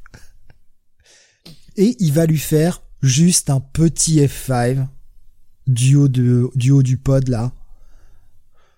Mec atterri sur les genoux. J'ai eu peur qu'il tente un spot plus dangereux. Je me suis dit, il va pas lui faire une vieille German du haut du pot quand même. Elle le balancer dans le ring. Non, il a été gentil, il lui a fait un petit F5. Ouais. Ah. Ça aurait eu de la gueule, hein, qu'il lui fasse une espèce de, de, release German euh, en plein milieu du ring. Ouais, euh... Il faut le protéger, hein, ce gamin. Hein. Ils ont pas bah, beaucoup de jeunes à, toucher. Hein. C'est le bizutage façon euh, Brock Lesnar, quoi. Non, c'est pas comme ça regarde, euh, chacun a le droit à ses petits moves, quoi. Il y en a un, il s'est pris, euh, je sais pas combien de, de chairman, euh, l'autre, je sais pas combien de F5. Bobby Lashley, bon bah, il s'est fait niquer l'épaule. bah lui, ça aurait pu être la German au milieu du ring, quoi. C'est le bizutage façon, façon Brock Lesnar. Ça avait du sens, hein. Bon, ils ont été gentils, voilà, victoire de Brock, qui reprend le titre, on s'y attendait, et on va faire ce que j'annonçais dès le départ, un titre contre titre à WrestleMania eh oui Alors pour le moment, euh, je vois deux choses passer sur le un peu partout sur le net. Certains disent que c'est juste un titre contre titre, d'autres disent que ça va être un winner takes all. Il y a rien de confirmé pour le moment. Hein. Attendons avant de nous précipiter, mais euh, moi je vois bien euh, un winner. Ouais, mais alors attends, un titre contre un titre contre titre. Enfin moi je comprends pas quoi. soit c'est pour le titre universel. Enfin tu vois. Enfin je, je on va pas faire un match, il n'y a pas un titre qui est en jeu, quoi. Tu vois ce que je veux dire? Mais si Brock gagne, il prend le titre de Roman. Mais si Roman gagne, bah, il prend pas le titre de Brock. Après tout, c'est, c'est Brock qui va défier Roman pour son titre. Tu peux le justifier comme ça. Ah, c'est de la bah, merde. Hein. Ah non, c'est de la merde. Je suis d'accord. Mais tu peux le justifier comme ça. Je suis d'accord, mais je suis d'accord. Mais ils sont très cons à la WWE. Hein. Et je pense qu'ils sont pas assez cons, si tu veux, pour mettre, prendre en otage le titre WWE alors qu'ils vont pas le mettre en jeu, quoi je pense que tous les titres vont être en jeu et Roman il va gagner quoi. Oui bah oui, Roman va avoir les deux titres. Après moi ce que j'espère c'est qu'il va pas y avoir d'unification de titres. Faut pas ou alors s'ils font c'est le, le, le, truc dont on avait parlé ensemble avec Benny euh, un soir. Soit ils font une unification de titres et dans ce cas-là moi je je parie qu'ils vont ramener un deuxième titre euh, dès SummerSlam. Donc pas pas longtemps il y aura un titre unifié, mais sinon le mieux à faire c'est de pas faire d'unification de titres et Roman défend les deux titres. De toute façon, vu son catch mou, il peut, il peut défendre deux titres hein, dans le même soir. Hein. Se fatigue pas non plus trop. Euh, tout est buildé autour de ce, de ce gros match pour, euh, pour WrestleMania. Euh, il y aura les deux titres en jeu. Ils vont bastonner là-dessus. Hein. Parce que en plus en kayfabe, en storyline, enfin, ok, Brock défie Roman pour le titre universel, mais enfin, Roman, c'est un heal, tu vois, il va dire, ok, tu me défies, mais tu vas mettre aussi ton titre WWE en jeu, hein, sinon moi je mets pas le, voilà. Et Brock, il est face, il va quoi Brock, il va dire ah bah non, euh, je veux pas. Non, c'est pas une attitude de face, donc tous les titres vont être en jeu. Enfin, oui, mais ça, ça, ça c'est déjà la promo de, de vendredi, ça, clairement. Euh, Roman, il va dire de toute façon, tu me défies pour mon titre, ok, mais euh, moi, qu'est-ce que j'y gagne? Donc, tu mets ton titre en jeu. Et puis lundi ou le vendredi suivant, Brock lui répondra. Comme ça, ça fait déjà traîner deux semaines de booking. Ah, il faut, faut faire traîner. Hein. Vu qu'il y a que de toute façon, il y a que sur, il y a que sur ces deux-là que c'est construit. Il faut faire traîner un maximum. Oui, ça va, ça va en fait, c'est surtout, c'est surtout Roman hein, qui est construit parce que bon Brock en face, moi j'adore hein, Brock en face. Hein, ils auraient dû faire ça depuis euh, ouais depuis 7 ans en fait, depuis qu'ils font tout l'inverse de ce qu'ils doivent faire. Mais Brock il est il est il est buildé ultra fort parce qu'il faut que ça serve Roman au final. Moi, ce qui en fait, euh, ce qui ce qui me vraiment ce, ce que ce qu'il faudrait, enfin selon moi, c'est que une fois qu'il a les deux titres, Roman, qu'il ne les fusionne pas et qu'il défende chacun des deux titres. Je te dis, vu son catch mou, il est tout à fait capable de faire deux matchs durant le même pay-per-view. Enfin, Premium Live Event. Et il peut défendre les deux titres. Hein. Et ça en fera un champion encore plus fort. Le mec euh, se bat deux fois dans la soirée et garde deux fois le titre. Puis le jour où tu veux lui faire perdre, tu lui fais perdre sur une technicalité, tu le fais pas faire un pin euh, ou quoi que ce soit. Mais c'est, est-ce que franchement, sortir de ce Elimination Chamber, Jonathan, tu es euh, hypé pour WrestleMania? Je veux pas qu'il soit bon ou pas, j'étais pas hypé hein, de toute façon. Hein. c'est le. Parce que regarde, c'est dans cette élimination de Chamber. D'habitude, les éliminations de Chamber, je repense souvent à celui de 2017 à SmackDown. Il y a quand même des storylines, quoi, tu vois, qui qui euh, euh, qui animent le match. Là, il y a aucune storyline, quoi. Il a rien. À part Rock et Bobby Lashley, il y a pas de storyline. En 2017, t'avais euh, Edge Styles, enfin plutôt euh, donc John Cena qui remettait en, titre, euh, en jeu le titre qu'il avait gagné au Royal Rumble contre Edge Styles. Donc t'avais déjà la storyline entre Styles et Cena. T'avais Dean Ambrose qui était dans l'Elimination Chamber, donc t'avais la t'avais l'histoire entre Styles et Ambrose et même entre Ambrose et Cena. T'avais Bray Wyatt qui était là, donc bah c'était quelque part pour lui la vengeance face à face à Cena de WrestleMania 30 t'avais le Miz qui était là.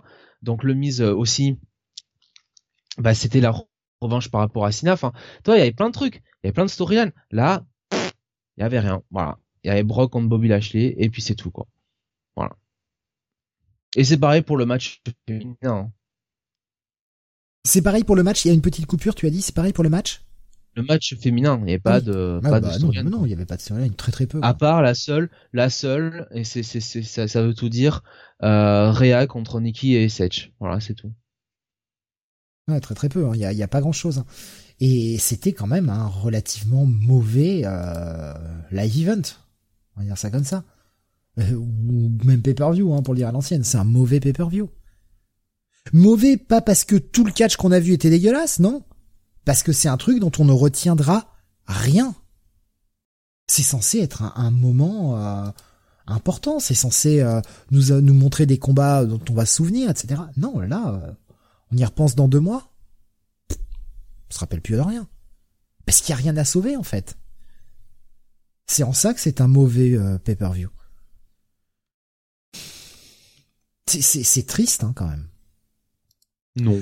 On en est au troisième de l'année. Et ça c'est quand même trois fois que c'est pas bon. Eh gros constat d'échec, hein, franchement. Gros constat d'échec. Et euh, je ne suis pas du tout rassuré pour euh, pour WrestleMania ou quoi que ce soit. Il y a, y a rien qui me donne envie, quoi. Euh, le Roman, le Roman Brock. ouais, super. Alors on nous annonce hein, des potentiellement un stunner contre stunner après le spear contre spear. Le stunner contre stunner. Kevin Owens va affronter Stone Cold Steve Austin. Ça me hype absolument pas. Mais j'ai zéro oh, hype oh. là-dessus. Oh, Zef. Euh, notons quand même, si, parce qu'il s'est passé un truc vendredi. On l'a pas dit, c'est vrai. Il s'est passé un truc vendredi. À SmackDown. Shinsuke Nakamura a perdu son titre. Osef. C'est Sami Zayn qui a Osef. Osef, je suis désolé quoi. Et puis bon, pour qu'il y ait euh, le match contre Johnny Knoxville à, à WrestleMania. Ah, c'est sûr qu'on a envie de voir ça.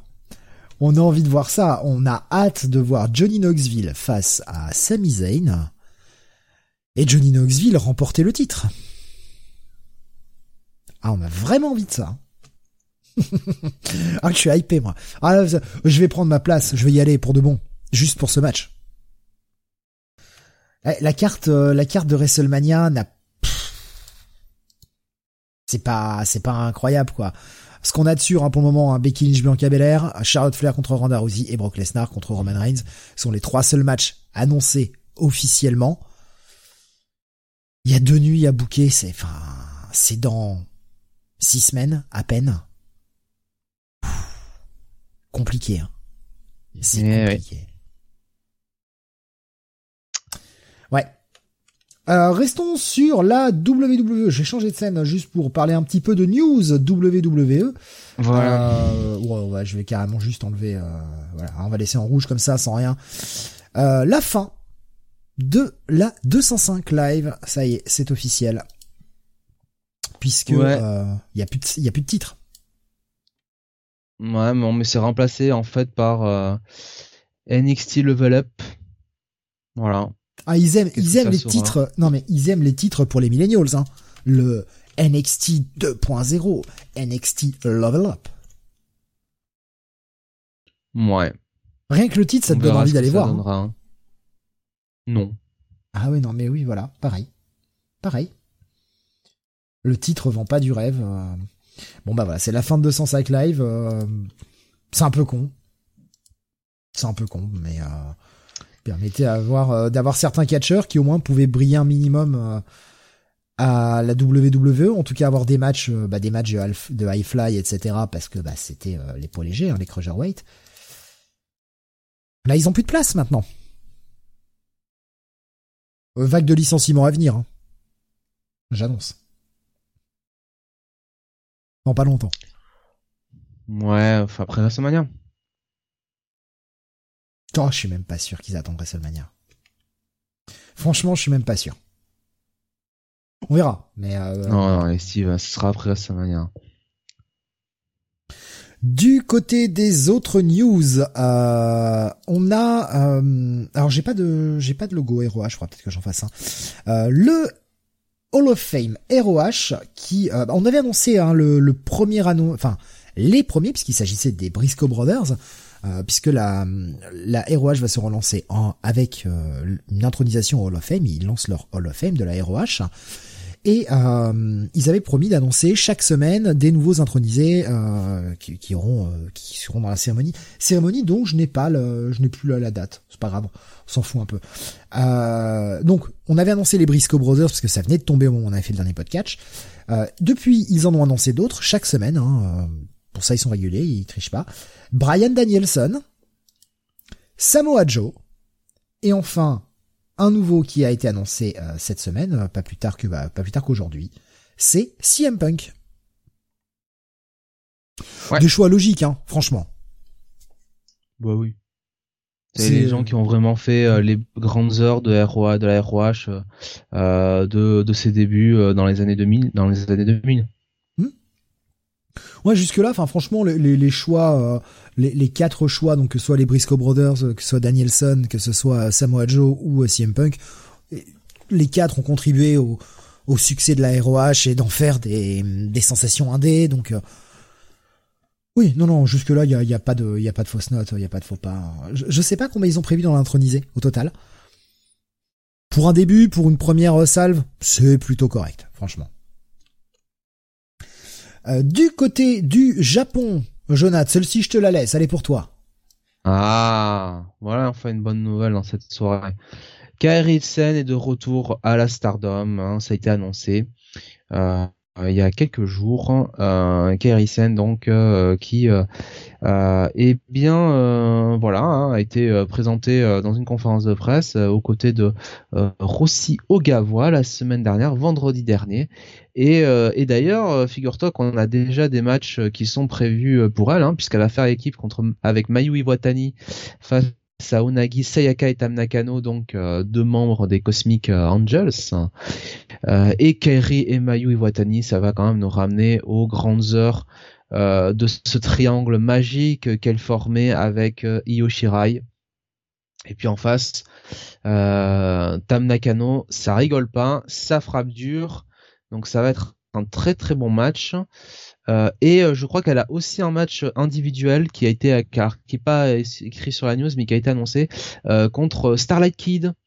Alors je sais plus si c'est le lendemain ou comme ça. Starlight Kid, la nouvelle, enfin la leader hein, du de Ode et Otai, euh, jeune catcheuse au talent assez fou.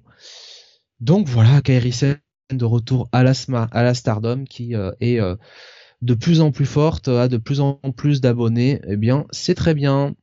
Et le catch maintenant juste sous le nom de Kairi. Voilà. Voilà, après tout. Je pensais qu'elle allait reprendre Kairi Ojo, hmm. qui était son nom sur la scène indé et sur la, et à la Stardom. Mais bon, Kairi, après tout, pourquoi pas. Hein. Donc on en a parlé du Japon avant de passer euh, à la New Japan Cup euh, qui euh, c'est son tableau. Euh, petite news aussi. Bah, bah si. On a, oui, je l'ai pas mis sur le conducteur, celle-ci j'ai oublié, ah. ah. Trois ex WWE qui sont apparus à NJPW Strong. on a notamment Shane Thorne. Ouais. Qui s'est allié à Jonah. Bon, hein, voilà, qui a fait un, un match face à Juice Robinson et David Finlay. Euh, Finjuice. Il, euh, il y a également Shane Swerve Strickland, un ancien oh. Isaiah Scott, qui est apparu à euh, NJPW Strong. C'est bon ça. Et, bientôt, euh, bientôt, selon les petites rumeurs, du côté de Late Wrestling, a priori. Les fameuses portes interdites, hein, c'est c'est plus ah, des portes interdites là. Là, c'est des c'est des vases communicants hein, maintenant. Lui, ce serait pour un contrat EW, hein, Sean Strickland. pourquoi pas? Pourquoi pas? Enfin, faut je veux dire, euh, franchement, ils ont fait de la place dans le roster. on y vient tout à l'heure. Moi, moi, je trouve que dans ce débat euh, infernal de euh, All Elite Wrestling doit avoir un, champion du monde black et qui ça doit être. Pour moi, Sean Strickland, c'est celui que je pense a vraiment le le potentiel pour parce qu'il a, selon moi, le charisme euh, et, il a le talent micro. Enfin, euh, Itro euh, à la NXT, ça marchait du tonnerre. C'est lui qui portait le le le, comment dire le la faction, hein, le, le, stable, enfin le le gang, mhm. euh, tout, le clan seul quoi. Vraiment le clan. Ouais, merci. C'est c'est vraiment lui. Il a après c'est peut-être moi. Hein. Peut-être que je suis peut-être que je suis trop trop amoureux de lui ou je ne sais quoi, mais je trouve qu'il dégageait vraiment un truc que les autres n'avaient pas. C'est pour ça que j'ai jamais compris pourquoi ils l'ont lâché aussi vite.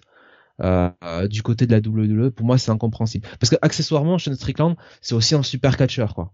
Mais euh, et l'ironie, et l'ironie, oui. Peut-être que le mec n'avait juste pas envie de faire les, les choses qu'on qu'on lui demandait, quoi. Tu vois, peut-être qu'on lui faisait faire euh, des, des choses euh, sur ses ah, personnages et tout comme hein. ça.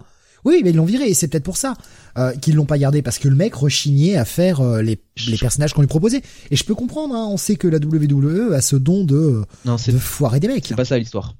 L'histoire, c'est que quand ils ont quand ils ont fait monter Istro sur main roster, Vince il a vu les quatre, il s'est dit Top Dola, donc le, le mec qui était le plus grand des quatre là, c'est lui le leader, c'est lui qu'il faut pusher. Et ils ont mis euh, Sean Strickland dans un rôle de tag team avec euh, Ashanti Ziadonis. Et puis bah ça a pas raté en mettant euh, en, enlevant donc le rôle de leader à Sean Strickland. Ils ont enlevé toute ce qui faisait la la substance de Hitro.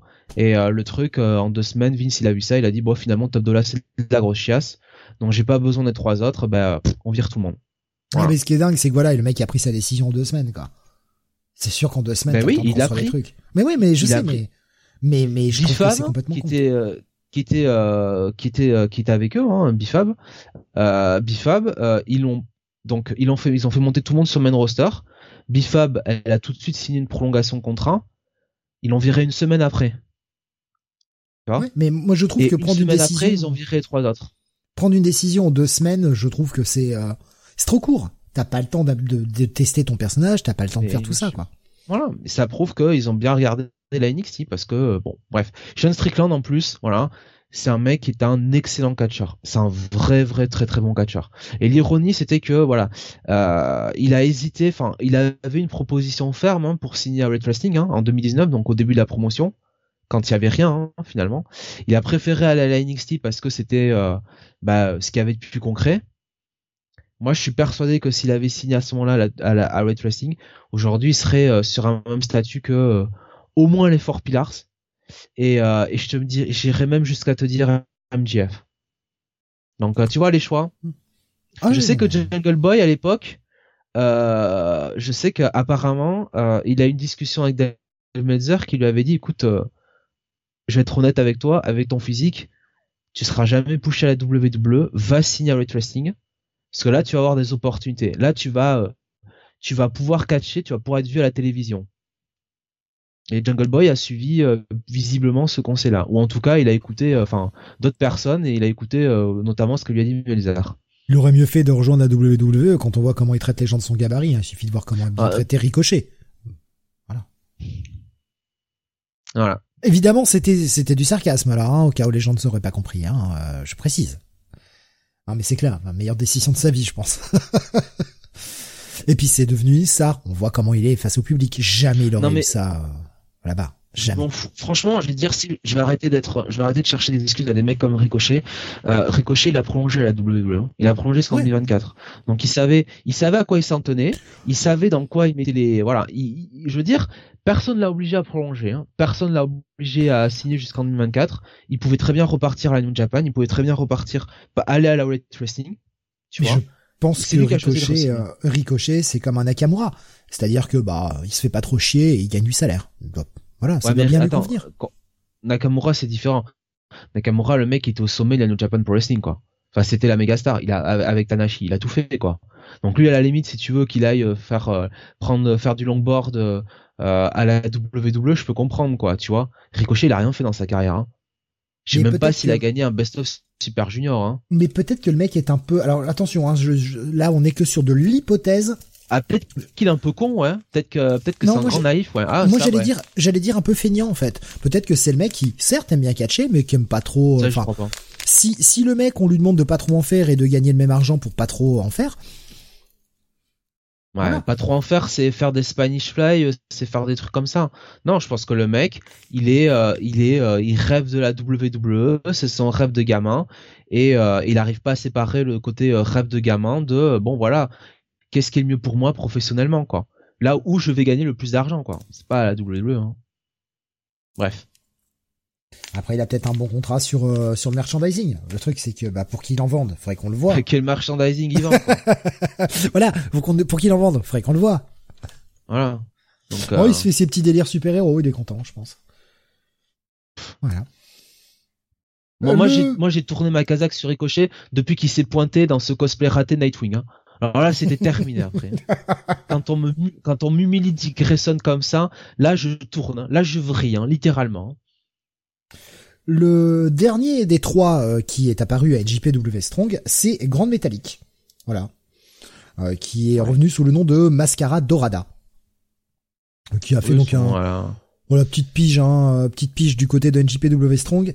Et euh, apparemment, il a annoncé son retour à la CMLL.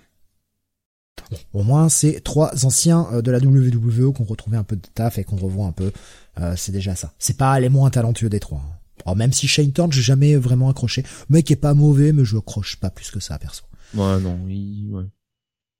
Euh, bah pareil dans les petits trucs que j'ai vu passer euh, sans avoir forcément mis sur le conducteur mais tant qu'on en est au des retours euh, a annoncé qu'elle euh, qu'elle allait revenir, mais plutôt en mars, puisque bah son mari a démarré à l'AEW. Hein, on approche, on va on va finir avec l'AEW ce soir.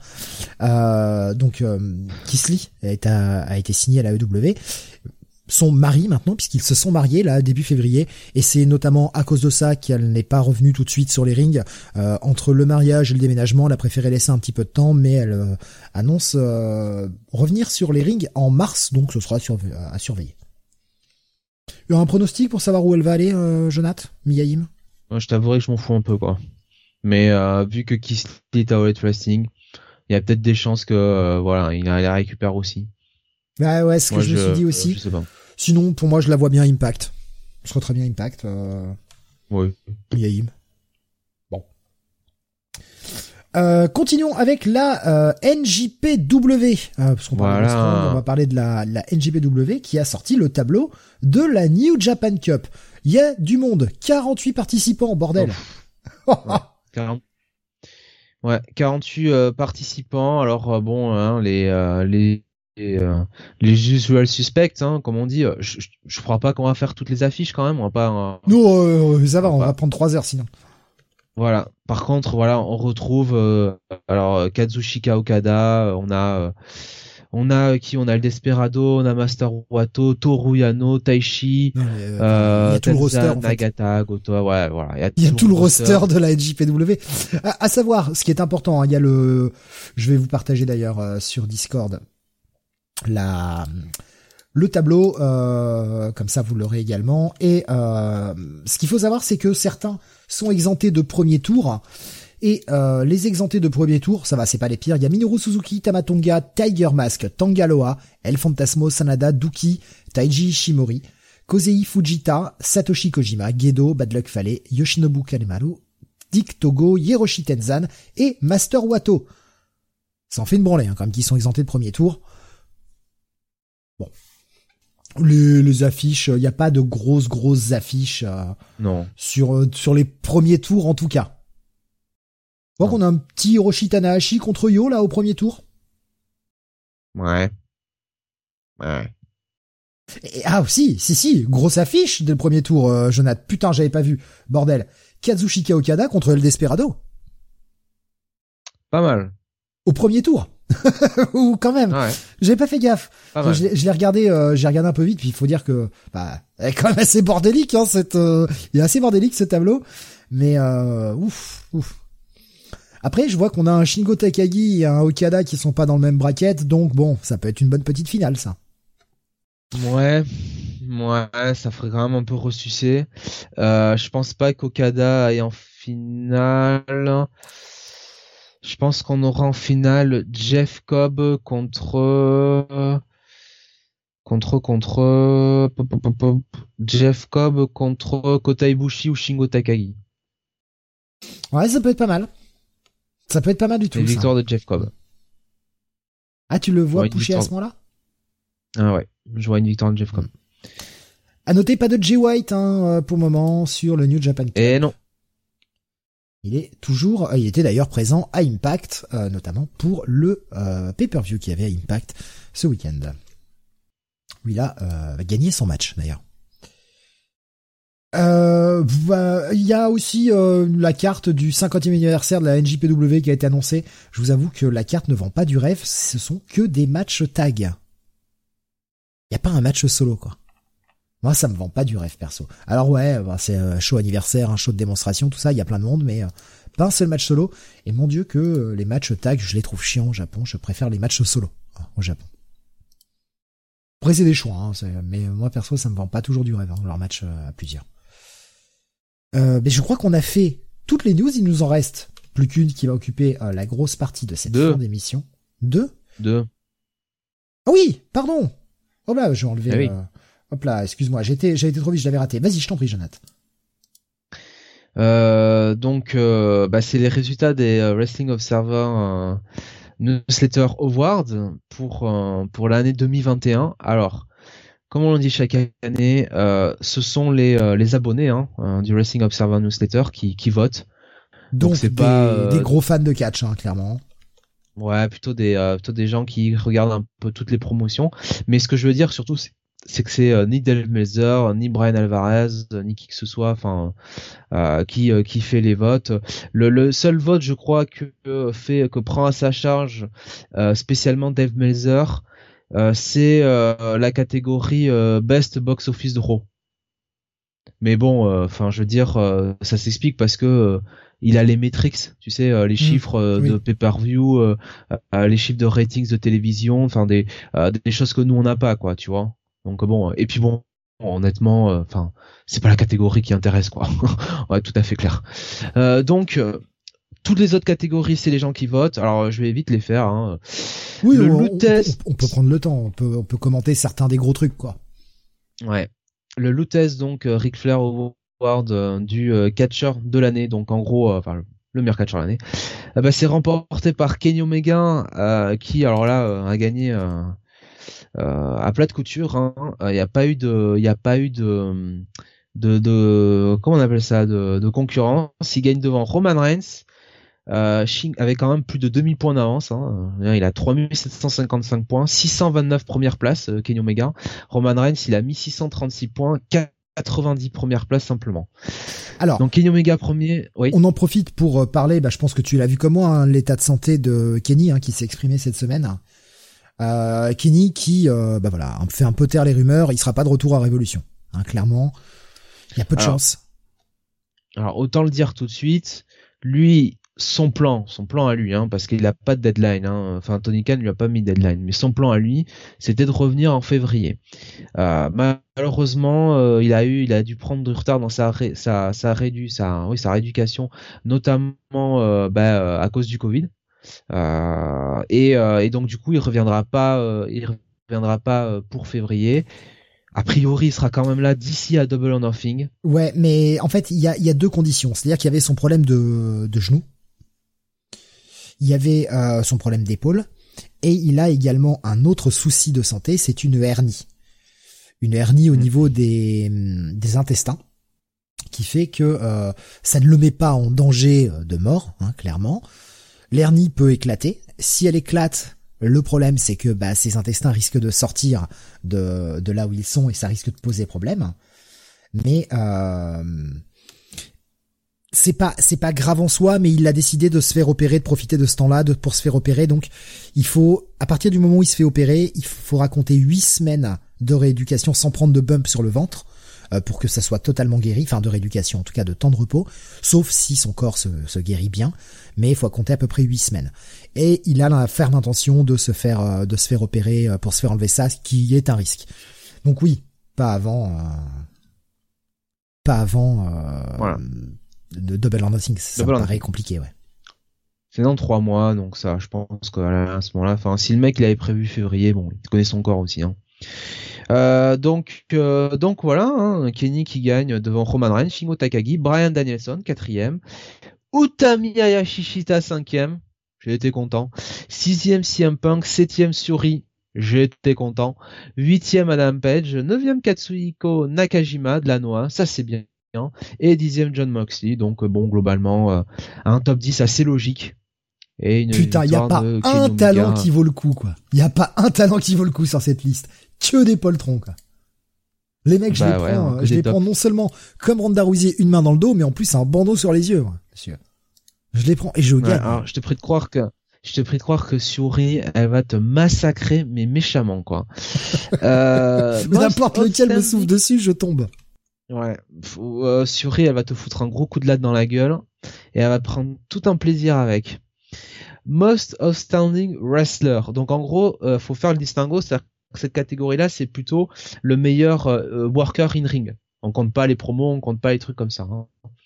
Donc euh, in ring, euh, bah, le vainqueur c'est Shingo Takagi euh, dans un duel très serré avec Brian Danielson. ça s'est joué qu'à 100 points simplement, 100, 120 points même pour être exact. Kenny Omega est troisième, Will Ospreay quatrième, Suri cinquième. Sixième Rey Phoenix, septième Utami Hayashishita, huitième Tomoro Ishii, 9 Tam Nakano, 10 Katsuhiko Nakajima. On a quand même trois filles de la Stardom hein, dedans, entre Suri, Utami, euh, Ayashishita et Tam Nakano. Et j'ai envie de dire, c'est amplement mérité. Oui. Euh, et on notera aussi évidemment que bon, euh, les les stars de la New Japan sont quand même majoritairement aussi. ah non, peut-être pas. Il y a Shingo, il y a Will Ospreay, il y a il y a Ishii et c'est tout en fait. Hein. Et il y a trois de trois Dollet Wrestling avec Kenny Omega, Rey Fenix et euh, et Brian Danielson. Euh, voilà, bon. Euh, la catégorie de euh, bon, euh, honnêtement, pas beaucoup de surprises hein, là-dessus. Hein. la tag team de l'année. Alors, bah, vainqueur les Young Bucks devant les Lucha Bros, FTR, Zack Saber Jr. et Taichi, Suri et Julia, décidément Suri elle est partout. c'est pas pour te déplaire Jonathan. Hein. Oh, mais elle est incroyable aussi. Sérieusement, elle est incroyable. Je rappelle que je lui ai mis le catch over de la meilleure catcheuse de l'année. Hein. Jungle Boy et Luchasaurus, Randy Orton et Riddle, les Briscoes et euh, Mark Davis et Kyle Fletcher. Euh, aussi open que j'avoue je ne connais pas. Bon, là aussi, enfin la tag team de l'année, Steve, pas beaucoup de surprises quand même. Hein oui, non, mais c'est, c'est là aussi c'est amplement mérité. Et même le deuxième, hein, euh, Penta et Phoenix, pas démérité. En fait, le problème de Penta et Phoenix, c'est qu'il y a eu des blessures, ils ont peut-être été un peu moins présents, mais les Young Bucks, euh, tellement devant, quoi, tellement devant. Mm. Toute façon, ça se joue entre les deux, hein. honnêtement, les deux, euh, clairement, ces deux équipes-là, mais les Bucks, ouais, les Bucks devant, ça paraît, ça paraît logique. Après, on a la catégorie de la meilleure promo. Euh, MGF qui a gagné, alors là, une bataille hyper serrée à 3. Devant Eddie Kingston et CM Punk. Euh, John Moxley 4ème, Dan Lambert 5ème, 6ème Robin Reigns, 7ème Paul Heyman, 8ème Dan Callis, 9ème Brian Danielson et 10ème Miro. Bon, MGF ou Kingston ou CM Punk, euh, choisissez, pif, euh, plouf plouf, c'est du pareil au même. Hein. J'ai tendance à préférer MJF que je trouve plus peut-être un peu plus grinçant dans ses promos. En fait, je trouve euh, Eddie Kingston, il y a moins de, il y a moins de second degré, il y a moins de, potentiel un peu comique. Ce qui fait que effectivement, je vais préférer MJF de ce côté-là. Mais euh, mais euh, ça qui veut pas dire qu'Eddie Kingston n'est pas bon en promo. Hein. Attention, je, je dis pas je dis pas ça. Hein. C'est juste que je préfère MJF. Je pense que l'année prochaine cette catégorie va aller à CM Punk. Hein. Ah là, les promos qu'il a sorti là, oh là là, les dernières elles sont bonnes. Hein. Ah, oh putain. Ah ouais ouais, il est, il est quand même à un autre niveau. Hein. Faut, faut dire ce qu'il est. Hein. On aime, on n'aime pas le personnage, mais euh, quand même. Hein. Euh, promotion de l'année, grande surprise avec la victoire de Light Wrestling, avec euh, enfin un écrabouillage de tout le monde derrière. La Stardom est deuxième, ça me rend tellement joie, mon cher Steve. Troisième, la New Japan Pro Wrestling. La Game Changer Wrestling est quatrième. UFC cinquième. Euh, je les vois un peu bas quand même UFC, je les aurais quand même mis euh, au moins sur le podium. Euh, sixième la WWE, septième la Pro Wrestling Noah, huitième Impact, neuvième DDT, dixième Dragon Gate. Bon, pas de surprise. Hein. Ben, la, Game Changer Wrestling hein, qui, qui est vraiment bien placée. Je pense que il y a aussi le fait que bah, la ROH était pas était moins présente cette année. Elle est peut-être même pas. Enfin là, elle est pas dans le top 10. Mais ouais, la, la, la, GCW est devenue un peu la, nouvelle ROH, quoi, la nouvelle fête qui compte. Ouais. Je suis d'accord. Euh, meilleur show weekly euh, de l'année, bon bah Dynamite hein, qui gagne hein, comme dame. Hein. Euh, devant Rampage hein, et, et New Japan Strong, SmackDown est quatrième, Impact, ensuite NXT, Ring of Honor, Wrestling, We Are Stardom, AEW Dark et NXT UK. Bon, bah là, euh, clairement, Dynamite et Rampage. Mérité. Ouais, ouais, franchement. Euh... Euh, match de l'année, la catégorie toujours un petit peu euh, qu'on attend, bah, c'est les Young Bucks contre Pantai Phoenix de All le cage match qui a gagné devant Osprey Shingo Takagi, donc Kenny Omega, Brian Danielson de Grand Slam, troisième, quatrième Brian Danielson contre Adam Page donc dans le match de Winter is Coming, le draw de 60 minutes. Utami Ayashishita contre Suri euh, à Tokyo Cinderella le 12 juin, euh, cinquième, match incroyable. Walter Ilya Dragunov, euh, donc à NXT Takeover, je crois que c'était le 25, en sixième. Kota Ibushi contre Jay White de Wrestle Kingdom 15, 7ème, Kenny Omega contre Adam Page de Full Gear, 8ème, Will Ospreay contre Shingo Takagi, 9ème, et 10ème, Brian Danielson contre Minoru Suzuki. Euh, Danielson, il est quand même dans trois matchs hein, sur euh, sur euh, euh, sur l'année, euh, donc bah, catégorie honnêtement qui fait qui fait beaucoup de sens. Je crois qu'on avait euh, là-dedans euh, tous les nominés des podcasts Awards hein, du reste. Mais nous, nous, on s'était simplifié euh, la tâche parce que, enfin, c'est ce que je, c'est moi qui avais dit à Jonathan, attends, on va faire ça comme ça, sinon on va pas s'en sortir. On avait séparé match tag et match match simple. ah oui, c'est vrai. C'était beaucoup plus simple pour nous pour juger parce que on pouvait comme ça aussi en récompenser deux, quoi. Enfin, deux différents chacun. Ouais. Donc, mais mais oui, enfin. Les, les, les, matchs le Osprey euh, Takagi, il n'était pas dans notre top, mais euh, ce qui veut pas dire qu'il est pas bien. Attention. Si si. Si tu l'avais mis. Ah si si, il était. Hein. Ah, pardon. Si si si. Oh, oh, oh, oui. J'avais pas mis deux parce qu'il y en avait deux justement qui étaient très bons et moi j'avais mis le deuxième donc celui du, du 4 mai là qui était euh, à Wrestling euh, Dontaku euh, je ne sais plus quoi. c'est celui-là que j'avais mis donc le numéro 2 sur le classement. Si si il y est. Mais ouais le le, Walter Dragunov y était, euh, le Omega euh, Brian euh, Brian Danielson, pardon, il y était aussi. Enfin, bref, c'est que c'est que des bons matchs, c'est que des bons matchs. Mm. C'est ça. Après, on a les catégories B, les awards. Donc, alors, on a le le MVP, donc United States Canada, bah forcément, c'est King Omega qui gagne. Hein. Euh, pour le Japon, bah, c'est Shingo Takagi. En gros, hein, de toute façon, vous reprenez euh, le, classement des euh, le classement du meilleur euh, wrestler et à chaque fois vous avez le truc. Hein. le MVP du Mexique, c'est Alijo del Vikingo, très très bon talent. Le MVP Europe, bah Will Ospreay devant Walter. Après, on a l'Oscar bah, du l'award pardon du meilleur poids moyen. Euh, enfin non heavyweight, hein, pardon. Donc c'est Darby Allin qui gagne devant euh, Rey Fenix et Hiromu Takahashi. Ah, catégorie intéressante, la meilleure catcheuse de l'année. Et là, c'est Utami Ayashishita qui gagne. Euh, bataille serrée avec Britt Baker. Devant Suri, devant Bianca Belair, devant Charlotte Flair, Diona Purazzo, Becky Lynch, Miyu Yamashita. Oh, j'adore Miyu. Tam Nakano 9 Oh, Tam je t'aime. Et une dixième, Serena dit, bon, Serena, je vous aime. Je la vous vois. Hein. Je me permettrai pas la, la tutoyer, Serena. Euh, très content de voir Utami. Brit peut-être un peu haut. Je l'aurais mis troisième. Pour moi, vraiment, Utami et Suri étaient au-dessus du lot. Euh, mais voilà. Content, content. Après, on a la catégorie J'en ai profité hein, pour euh, partager le lien sur Discord pour ceux qui voudraient voir le, classement complet. Voilà, hein, je, je vous l'ai partagé sur Discord à l'instant. Après, on a le best box office draw, donc en gros, bah, qui est le, plus gros draw. Hein. Et c'est CM Punk euh, qui a gagné devant John Cena, Kenny Omega, Roman Reigns et Brock Lesnar. C'est légitime, je veux dire, en 2021, c'est quand même le mec qui est de retour, qui, qui amène les gens, et ça a fait énormément d'expositions pour la EW, tout le monde en a parlé, enfin, oui, oui, c'est pas pas démérité du tout. et même s'il n'était pas là sur toute l'année. Hein. Ils ont quand même rempli l'unité de Center donc plus de 15 000 places. Euh, donc pour un Rampage, euh, sans réannoncer sur le show, hein, juste en l'appelant euh, First Dance. Hein. Voilà. Donc bon. Parce que les gens pensaient que CM Punk serait là. Donc la feud de l'année, eh ben c'est Kenny Omega contre Hangman Page. Bon, pourquoi? Devant Utami. Ben oui, devant Utami Ayashishita contre Suri, mais, ils me font plaisir ces voteurs. Euh, et MGF contre Chris Jericho. Voilà, euh, voilà, on a encore. Euh, ah, c'était bien. Euh, on a encore Relate Wrestling, comment dire, on a bien classé, hein, parce que même, même, en cinquième, on a CM Punk et Eddie Kingston, voilà. Euh, qu'est-ce qu'on a d'autre? Ah ben voilà, c'est tout euh, pour la EW. Enfin, c'est trois les trois. C'est trois trois. Il y en a trois qui sont dans le top 5 quoi. Donc euh... voilà.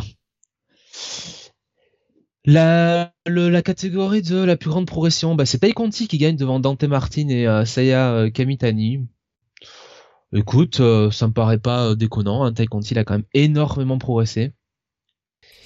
Catégorie du plus charismatique, ah bah là, forcément CM Punk qui gagne devant MJF et Eddie Kingston. Là, Julia septième. Oh là là, tellement content, Julia. Épouse-moi s'il te plaît. euh, ah oui, quel, quel bonbon cette fille. Oh là là là là. L'award du technicien, moi ça me fait rire, qui s'appelle le Brian Danielson Award. Mais qui l'a ramené? Brian Danielson. mais alors la blague, c'est que ça faisait des années que c'était Zack Sabre Junior qui le gagnait. Hein. Oui. Oui, non, mais bien sûr, mais c'est juste que là, il reprend, il reprend le titre, quoi. C'est enfin le l'award cette année, donc c'est ça qui est cool. Bah, il peut s'exprimer à la EW. Il peut montrer son catch vraiment, ce qu'il pouvait pas faire à la WWE, pas autant mais il, peut s'exprimer aussi au micro parce que ces promos là en ce moment euh, avec euh, cette histoire de, clan qui veut monter avec John Moxley, euh, voilà, c'est génial. le meilleur brawler, bah, c'est John Moxley devant Eddie Kingston et Tomoro Ishii. Le meilleur Hellflyer, c'est Rey Phoenix devant Alejandro Del Vikingo et Dante Martin. alors le plus surcoté, bon, Evol devant Roman Reigns et Omos. Alors Roman Reigns en deuxième, là j'avoue je comprends pas trop. le plus sous-côté, Ricochet devant Chad Gable et Mustafa Ali. Bref. Rookie de l'année, Jet Cargill devant euh, Jack Cartwheel et Lady C. Le meilleur non-catcheur, Paul devant Don Callis et Dan Lambert. Ouais, ouais, bah ouais, c'est mérité là aussi. Oui. Ah, Don Callis, euh, Don Callis aurait pu, hein, mais mais a été eh tellement bon sur cette année. Hein. Enfin, ça se joue quand même à 5 euh, à 5 points. Hein. Polyman 369, Don Callis 364. Donc. Non, mais oui, mais effectivement, entre ces deux-là, je veux dire, tous les deux, c'est dans les non-catcheurs, c'est ceux qui ont été les plus divertissants de, toute l'année 2021. Le meilleur euh, par contre, commentateur Taz, en quatrième, non, non, juste non. Je, je le trouve pas divertissant. Voilà, excusez-moi. Moi, je le trouve très bon commentateur, euh, très secondaire, il me fait marrer, Taz. Le meilleur, euh, le meilleur commentateur, c'est Excalibur devant Kevin Kelly et Tony, euh, Tony Schiavoni. Tony Schiavoni, je sais jamais, putain. Il y a, il y a une grosse, Euh, il y a une grosse, grosse différence. Excalibur est vraiment très bon. Hein, c'est, c'est de loin le meilleur. C'est, on est clair, mais Kevin Kelly est vraiment très bon aussi. Il y a quand même 120 votes de différence. Ben ouais. C'est, les premières places après hein, qui jouent. Euh, le pire commentateur, Corey Graves devant Michael Cole et Matt Striker. Bon. Ouais. Le meilleur show de l'année. Bah, All Out, forcément. Alors, pour, pour Euh, Corey Graves, devant- excuse-moi, en fait, je, je parlais avec le micro éteint. Je parlais avec le micro éteint, tu m'as pas entendu, mais Corey Graves, j'ai entendu euh, Brian Alvarez gueuler dessus, et je suis relativement d'accord avec lui. C'est pas le pire, quoi. Byron Saxon aurait dû être, aurait dû être. Ah quoi. oui. Mais bien sûr. Bien sûr. Euh, le euh, le meilleur show de l'année donc All Out forcément devant Full Gear aussi forcément Stardom Queendom et euh, Double or Nothing euh, quatrième putain et euh, All Elite Wrestling ils, se mettent quand même trois shows dans les euh, dans les quatre premiers Ouais. et en même temps bah, qu'est-ce que tu veux dire d'autre que normal quoi? Mais ils ont prouvé euh, qu'ils étaient All Out et. Full Gear étaient clairement les deux meilleurs shows de l'année. Moi, j'aurais mis Full Gear devant All Out, mais je peux comprendre que le côté, tu vois, historique d'All Out avec les débuts, le, pro- le premier match de retour de CM Punk, bon. Non, franchement, le, le, le- les, les shows, euh, les shows sont très bons. Et ils, ces places-là sont méritées. Sont vraiment méritées. Mhm. Et faut penser que la compagnie n'a que trois ans. Putain, n'a que trois ans. Grand Slam, Grand Slam est huitième aussi, bah, ouais, hein. Normal, hein, Danielson Omega, euh, Dream Match. hein.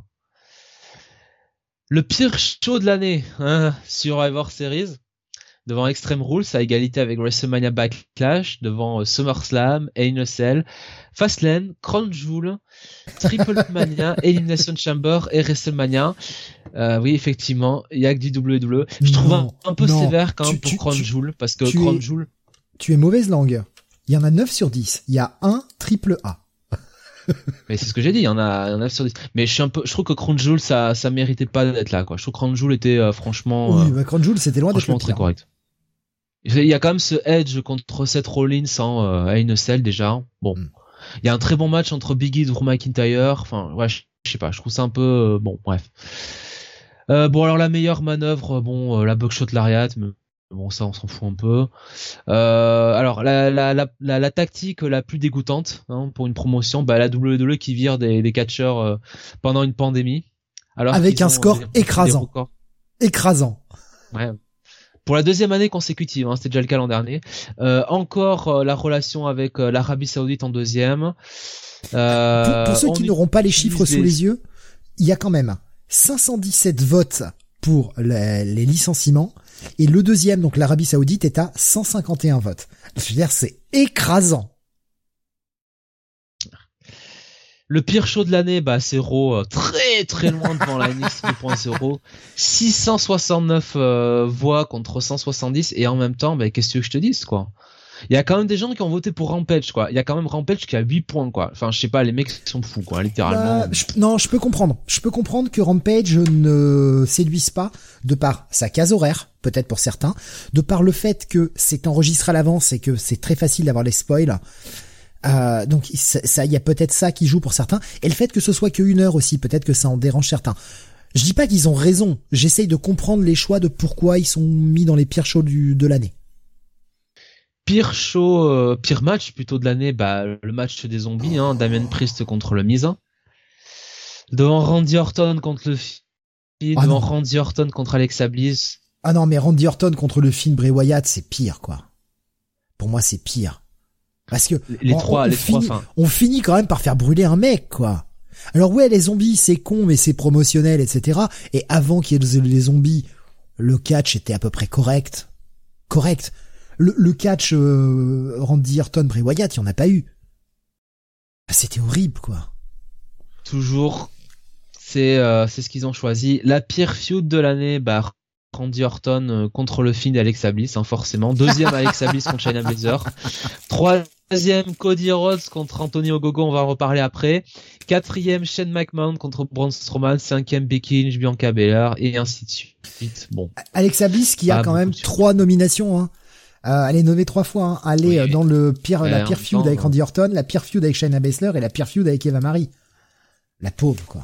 la pauvre. On lui fait faire vraiment de la merde. Hein.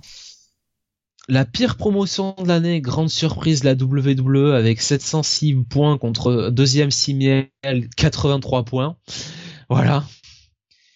Le meilleur booker, Tony Khan avec 722 points devant Rossi Ogawa de la Stardom avec 232 points. Bon bah là, euh, normal. Hein. Le promoteur de l'année, Tony Khan encore, décidément, 748 points devant Dana White de l'UFC 144 points et Rossi Ogawa 76 points. Alors on notera quand même que dans le, le promoteur de l'année, euh, euh, Rossi Ogawa perd un Y, hein, c'est Ross Ogawa maintenant. La meilleure gimmick, Roman Reigns devant Orange Cassidy et Adam Tout Page. De suite, euh, des attaques contre les gens non binaires, euh, Jonathan, euh, c'est pas, pas très gentil, quoi. Et peut-être Gender Fluid. Écoute, j'insulte tout le monde euh, sur le Comics Weekly, littéralement, alors au point j'en suis. la pire gimmick, euh, bah Alexa Bliss, hein, 523 points devant Nikki Sage, 54 points. La pauvre. Et en même temps. Mais enfin, je peux pas, je peux pas donner tort parce que cette gimmick est vraiment nulle à chier, mais mais euh, c'est pas de sa faute. Il peut rien la pauvre. Je vois Nico Chris, eh euh, eh j'avais raté son message qui nous euh, qui nous dit euh, coucou, il nous équivoque pour les awards les gens qui sont abonnés à la newsletter du Wrestling Observer. C'est ce que l'on débrief là actuellement.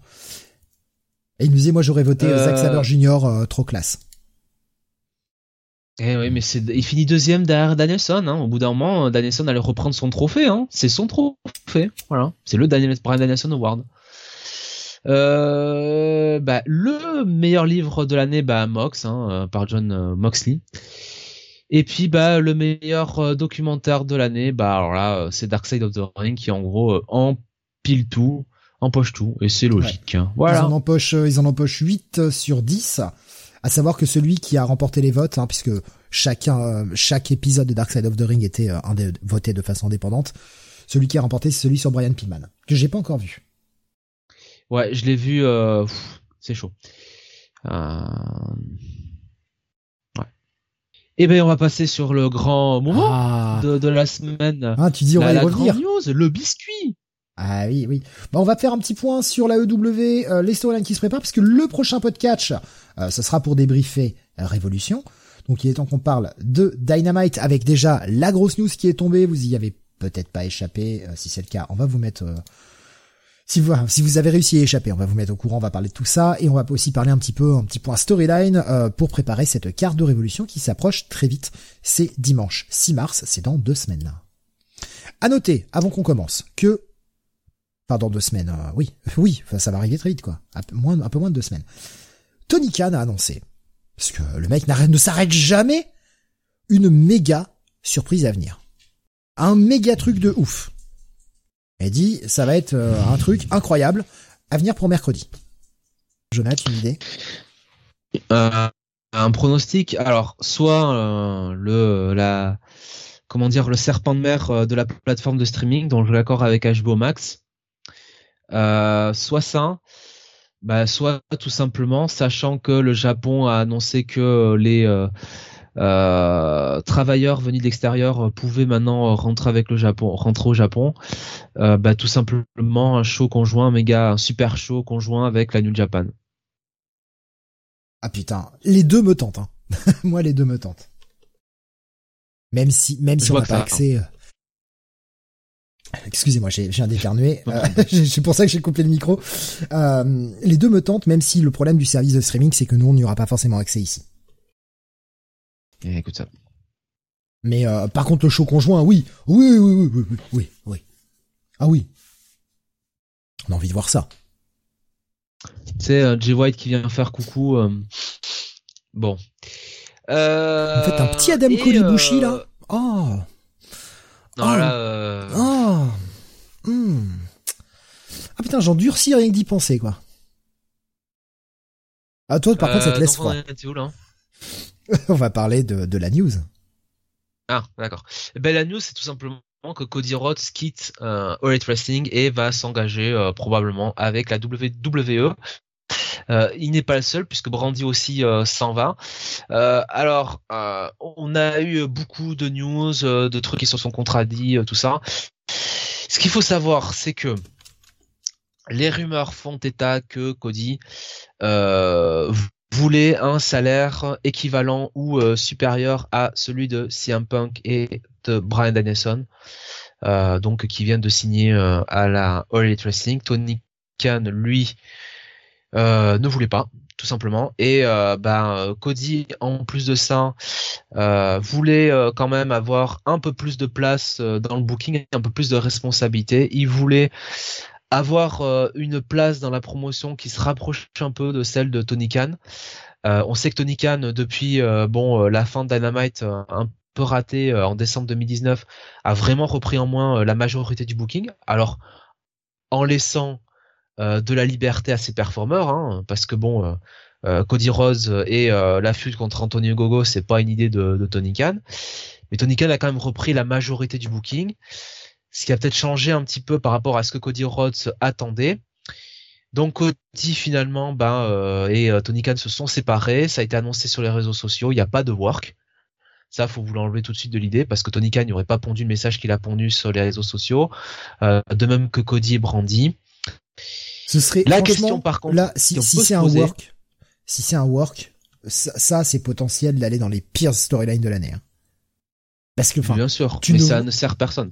Worker les gens, c'est bien. Enfin, ça fait partie du catch et on est habitué. Mais là, sur un truc comme ça, annoncer que le mec, euh, les mecs s'en vont, etc. Euh, avec des messages de remerciement qui, qui paraissent quand même sincères, machin, pour au final dire ah non j'ai signé. Euh, ouais. Voilà. Non, mais euh, de toute façon, enfin, tu vois, dans l'interview de Demezer avec Kenny Omega, euh, d'ailleurs, interview, si vous voulez écouter, que je vous invite à l'écouter, hein, parce que Kenny est quand même passionnant dedans. Enfin, clairement, Kenny, enfin, il, dit que le mec est parti, quoi. Enfin, t'as, il, il y a aucun moment où il te laisse susurrer que c'est un, que c'est un work ou quoi que ce soit, quoi. Enfin, il y a pas, il y a pas, il y a pas d'équivoque, quoi. Cody, Cody s'en va de, de Wrestling. la grande question, par contre, qu'il faut se poser, c'est pourquoi Tony Khan n'a pas levé cette fameuse clause des deux ans supplémentaires dans le contrat de Cody Rhodes? Parce que Cody Rhodes, quand il a signé à Red Wrestling, de même que les Young Bucks, de même que Chris il a signé un contrat de trois ans plus deux ans, qui en réalité était un contrat de cinq ans qui disait pas son nom. Pourquoi? Parce que les fameux plus deux ans, c'était une clause que Tony Khan pouvait lever à n'importe quel moment avant la fin des trois ans de contrat, trois, trois premières années de contrat, pour garder le talent deux ans supplémentaires. C'est ce qu'il a fait finalement assez vite avec Rijaiko, qui est donc sous contrat maintenant jusqu'en 2024. Et c'est ce qu'il a fait il y a quelques mois avec les Young Bucks qui sont sous contrat encore jusqu'en 2024. Il ne l'a pas fait avec Cody Rhodes. Pourquoi il ne l'a pas fait? C'est la grande question que je me pose. Parce que si c'était Vince McMahon à la place de Cody Rhodes, Vince, qu'il aime ou pas le talent, qu'il ait envie de le pousser ou pas, qu'il ait envie de le laisser euh, en backstage ou à la maison comme ça, il aurait levé l'option d'achat, même s'il fallait payer un gros salaire. Pourquoi? Parce qu'il n'aurait pas voulu que ce talent aille à la concurrence tout de suite en tant que free agent. Il n'aurait pas fait ça, quoi, euh, Vince. Il aurait jamais laissé faire ça, faire ça. Donc pourquoi Tony Khan l'a fait? C'est la grande question que je me pose. Est-ce que finalement ça n'arrangeait pas Tony Khan que Cody et Brandy s'en aillent? Est-ce qu'en backstage Cody devenait pas difficile à gérer? Est-ce que tout simplement Tony Khan ne s'est pas dit, bah, je suis à un stade de ma promotion où en fait, bah, Cody, il n'est pas indispensable. Oui, il me sert plus à rien. Et j'ai bien meilleur que lui. Et Cody a fait de très bons matchs et on, pour preuve encore hein, le match qu'il a fait très récemment avec Sami Guevara, match incroyable. Mais enfin, si backstage le mec foutait euh, une ambiance pas top, voire pas d'ambiance du tout parce qu'on a quand même toutes ces rumeurs qui euh, ces derniers temps où le mec s'était quand même relativement éloigné des, des vestiaires. Il était relativement éloigné en backstage. Ça laisse pas une bonne ambiance. Pour tous les catcheurs, euh, c'est pas c'est pas une bonne ambiance, ça donne pas ce côté famille sur lequel insiste énormément la EW, ce côté dans en backstage, on est on est tous une grande famille, quoi. On va tous boire des coups après, etc. Si le mec a tendance à se barrer, alors oui, il vient d'avoir un bébé. Donc, Ok, mais c'est pas le seul à avoir un bébé. Adam Page aussi a eu un bébé, il y a pas longtemps. Et pourtant, il, je veux dire, le mec répond présent. Donc ouais, si, le mec est un peu moins, euh, un peu moins là, et puis est-ce que Cody a pas, et attention, là encore une fois, c'est de l'hypothèse, mais est-ce que Cody a pas un peu pris la grosse tête avec les shows qu'il fait sur TBS en disant attendez, moi je suis une star, quoi, regardez, je passe à la télé quoi maintenant. Je sais pas s'il a attendu ce moment. Voilà, je pense que Cody euh, se voyait où il avait envie d'être le John Cena de Red Wrestling. C'est pour ça aussi que euh, il a jamais voulu, euh, il a jamais voulu tourner. Parce que rappelons quand même que toutes ces, ces enfin toutes ces ces moments où il se faisait huer par le public, il se prenait des broncas et avec lui Brandy, il faut quand même rappeler que Tony Khan, c'est ce qui est ressorti aussi en backstage, a dit à Cody, écoute, euh, peut-être qu'il faudrait que tu tournes il. Cody s'y refusait. Cody ne voulait pas tourner il, étant persuadé qu'il arriverait à retourner le public. Donc, tous ces segments un peu bizarres, ces promos euh, comme la dernière qu'il a fait où il dit euh, mais c'est moi le face de la révolution, c'est pas si un punk, je vais pas tourner, tout ça, enfin tous ces trucs un peu bizarres de Cody. En fait, le mec, voilà, il ne voulait pas tourner. Le mec était sérieux. Il y avait pas de la promo, c'était c'était un. Il n'y avait pas de de gimmick de Homelander soi-disant. Non. Non, Cody fait, ne voulait pas. le mec, était en train de shooter quoi. Le mec était juste en train de shooter. Il était pas en train de faire une promo. Le mec était pas en train de faire promo. Il était en train de faire un workshoot où en gros il disait à Tony Khan, ben mec, euh, moi je suis là depuis le début. Euh, c'est moi ton mec euh, indispensable. file-moi le même salaire que CM Punk quoi. C'est ça que ça veut dire en fait. Hein. Ouais. Mais ça, ah, ça, ça a jamais été un aussi gros draw que ça, quoi. Peut-être sur les tout débuts parce qu'il faisait partie des noms les plus connus, mais mais c'est tout. Très vite, très vite, Cody. On l'a mis dans des matchs. De toute façon, sa première erreur a été de, dire je participerai plus jamais au titre. Et le mec était en mid-card. C'est lui qui s'est foutu dans cette galère. Ça pouvait être, si tu veux, solvable. Si le mec avait un plan sur long terme en se disant bon, je vais rester comme ça pendant un moment et puis je vais faire sauter la, stipulation en tournant il. Et là, effectivement, le mec, il serait un méga heal et il aurait pu être champion. Et tu vois, la stipulation, au final, bah, ça aurait été, euh, ça aurait été une stipulation presque parfaite. Tu vois ce que je veux dire? Oui. Le mec revenait sur sa parole, mais en tant que heal, ça choquait personne. Les gens auraient dit, ouais, c'est dégueulasse, mais oui, mais parce que, parce que les fans aiment jouer le jeu. Mais euh, bon, il y aurait sûrement certains qui auraient été sérieux en disant, regardez, ils font pas mieux qu'à la WWE, ils mentent. Il y a toujours des, il y a toujours des vieux rageux dans le coin, mais je veux dire, ça aurait, été, ça aurait choqué personne qu'en tant que il, il revienne sur sa, sur sa grande promesse de ne plus jamais concourir pour le titre. Et Tout on s'en pensait que ça allait là. Voilà. Mais bien sûr. Tout le monde l'attendait. Bien sûr. Mais, mais nous, nous, qu'on l'avait dit à l'époque, on s'était dit, mais ça pourra pas tenir. Je veux dire, plus jamais le mec est, euh, est champion du monde. On n'y croit pas, quoi. Venant de la part de Cody, ça nous paraissait improbable. Et le problème, c'est que, bah, ce étant un petit peu à, à comment dire à, à, l'écart. Euh, donc euh, dans ce fameux Codiverse, la, la Cody Island. D'ailleurs, euh, dans l'interview d'Omega avec Demezer, il utilise le terme Codiverse, hein, euh, ce qui m'a fait un peu sourire. Euh, le fait est qu'en se mettant comme ça à l'écart, il se mettait aussi à l'écart bah, des autres top stars de Light Wrestling et il se mettait dans des programmes sans intérêt. Voilà, euh, contre Cutie Marshall, comme euh, contre euh, contre Antonio Gogo. Quelle horreur. voilà. Alors, est-ce que c'était est-ce que c'était une tactique, si tu veux, de se dire je vais pas me foutre dans des programmes contre Mox, contre Omega, contre contre Hangman, tout ça, parce que justement, j'ai pas envie de me faire ruer, j'ai pas envie d'être moins over que ces mecs-là. Tu vois? Mais en faisant ça, euh, le problème, c'est qu'il a laissé le champ libre euh, déjà aux Four Pillars. Il a surtout, bah, derrière Danielson, euh, Danielson, Punk et Adam Cole sont arrivés, et forcément, bah, 1 plus 1 plus 1, ah, bah, Cody, voilà, il est tombé, je vais pas dire qu'il est tombé en bas de la carte, mais le mec, bon, voilà, les gens n'avaient plus forcément envie de, la, de le voir, quoi.